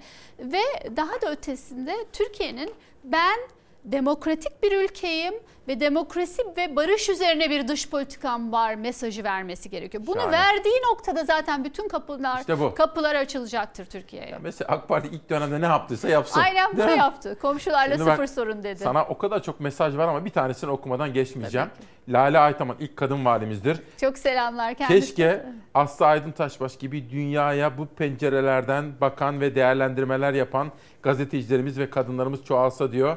Ne güzel. Sağ olsun çok teşekkür ederim. Şimdi Aslı şu iki kitabı tanıtacağım. Bir de senin Washington Post'ta bir yazınla ilgili. Ben önemsiyorum. Hatta ben Doğan'a dedim ki Doğan Şentürk hani bir kitap yazsın istiyorum bu Fox'la ilgili. Çünkü bu zorlu dönemde Fox'un içinde bulundu. Gerçekten önemli bir Çok rolü önemli. oldu. Fox'un e, Türkiye demokrasi tarihinde bir sayfa oldu. O Fox. yazı kitapta da senin yazı olsun istiyorum. Onu Savaş bir getirir misin? Bu arada Para Nasıl Kaybedilir? Mustafa Nedim Kutan'ın yazmış olduğu bir kitap bugün tanıtacağım kitaplardan birisi.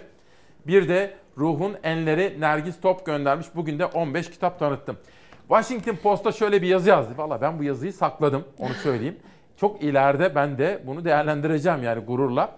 Washington Post köşemde Fox Haber'in nasıl olup da Türkiye'deki ana akım kanallar arasında tek demokrat ses haline geldiğini yazdım.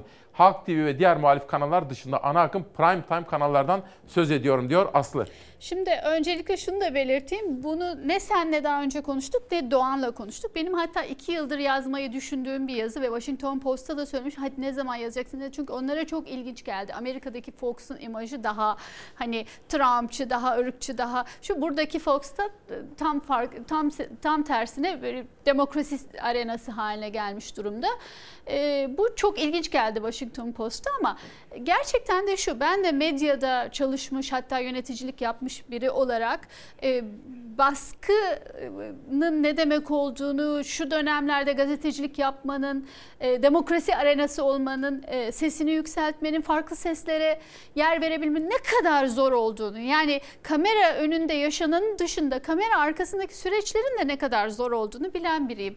Haliyle e, Fox'un e, ana akım kanallar arasında edindiği yer şüphesiz ortada. Bu yüzden insanlar Fox seyrediyor. Bu yüzden reytingler zaten e, senin de zaman zaman anlattığın gibi e, yukarıda. Bunun da e, görünmesini istedim. isminin konmasını istedim. Çünkü bu dönem gelecek, geçecek e, ama medya özgürlüğü ve Türk medyasında yaşananları masaya yatırdığımız zaman bence ayrı bir sayfa e, ayrı bir sayfa verilecek Fox'a ve e, tarihe geçmiş olacak bu anlamda. Şimdi o yazıda ben tabii görünce çok şaşırdım. Ben böyle tarama yaparken dış basın veriyordu. Evet. Bir baktım Fox yazıyor, Aslı Aydın Taşbaş. O kadar şaşırdım. Çok da önemsedim doğrusu. Hani Türkiye Türk propagandası değil ama Washington'da çıkınca o yazı. Fakat o yazıda diyorsun ki İsmail'in yayından çıktım.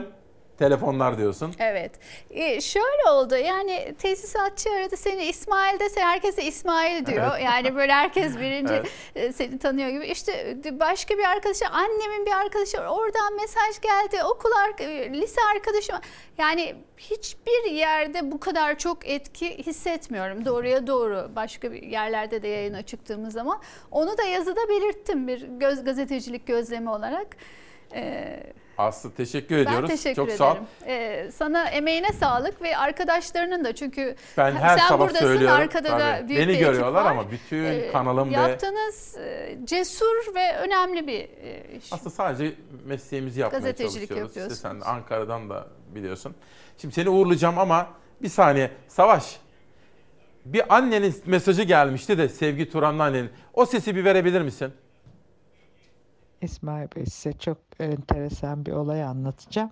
Tabii yani özel olarak siz de annenize çok bağlı bir kişi olduğunuz için öyle hoşuma gitti. Ee, sizlerle de paylaşayım istedim. Vaktiniz olunca dinlersiniz. Benim oğlum geçen gün e, iş için Bursa'ya gidiyordu. Bir e, şirketten çalışan bir çocuk kullanıyor. Ergin de yanında oturuyor. Ondan sonra bunlar da bir 160 ile falan giderken lastik patlamış. Fakat e, çok kolay bir şekilde atlatmışlar olayı. Lastikçi de e, tamir edecek kişi geldiğinde çok yaşlı bir adammış. Demiş ki anneniz var mı diye. Ergin de demiş ki evet benim annem var demiş. O zaman eve gittiğinde annenin elini öp demiş. Bu kazayı bu kadar kolay ucuz atlatmanızın tek sebebi annenizin ve aldığınız dualardır demiş. Onun üzerine bir bilmiyorum ben de o gün bize çoluk çocuk yemeğe geldiler. Elimi öpüyor. Oğlum ne oldu? Hayrola niye elimi öpüyorsun deyince bu olayı anlattı. Ee, işte annelerimizin yeri çok başka. Ben de bu çok çok hoşuma gitti. Öyle bir sizle paylaşmak istedim. Doğum gününüz de yaklaşıyor. Hadi bakalım her şey gönlünüzce olsun. Annenize hürmetler. Sizi de Şimdi sevgiyle kucaklıyoruz. Bu mesaj geldi. Tabii sevindim. Aslı sen de şimdi annenle, güzel teyzenle, teyzesi tiyatrocudur. Ondan sonra babanla da çok ilgilendin. İşte bunlar bizim aynı zamanda değerlerimiz. Ee, hani aile değerleri dedik. Evet yani e, hele de yaşlarımız ilerleyince artık aslında da en önemli şeyin bu olduğunu anlıyoruz. E, Değil mi? Gençken daha koşturuyorsun, Harala aileyi ihmal içinde. ediyorsun ama sen de anneni e, çok yakınsın, ben de öyle. E, Gerçekten de ailemiz her şeyimiz. Çok teşekkürler. Ben teşekkür ederim. Ben müsaade ederseniz konumu uğurlayacağım ve sizlerle vedalaşmak üzere huzurlarınıza döneceğim. 17 Ocak'ta böyle bir macera başladı bizlerle birlikte. Bugün faturaları ve geçim zorluklarını takip edeceğiz. Osman Kavala davası, Gezi davası görüşülecek. Onu takip edeceğiz. Bütün dünyanın merakla beklediği davadan hangi kararlar çıkacak? Yeni bir güne ve haftaya birlikte başladık İsmail Küçükkaya ile Çalarsat ailesi olarak. Babamın yalanları Rıza Akın. Uzak Dünya şiirleri Hasan Ateş'ten gelmiş. Ve Kanlı Suretler Hünkar Can Akyüz. Yeni haftaya bir Yılmaz Erdoğan şiiri bırakalım. Nice masallara şükürler, dualar, filmler, şarkılar olsun.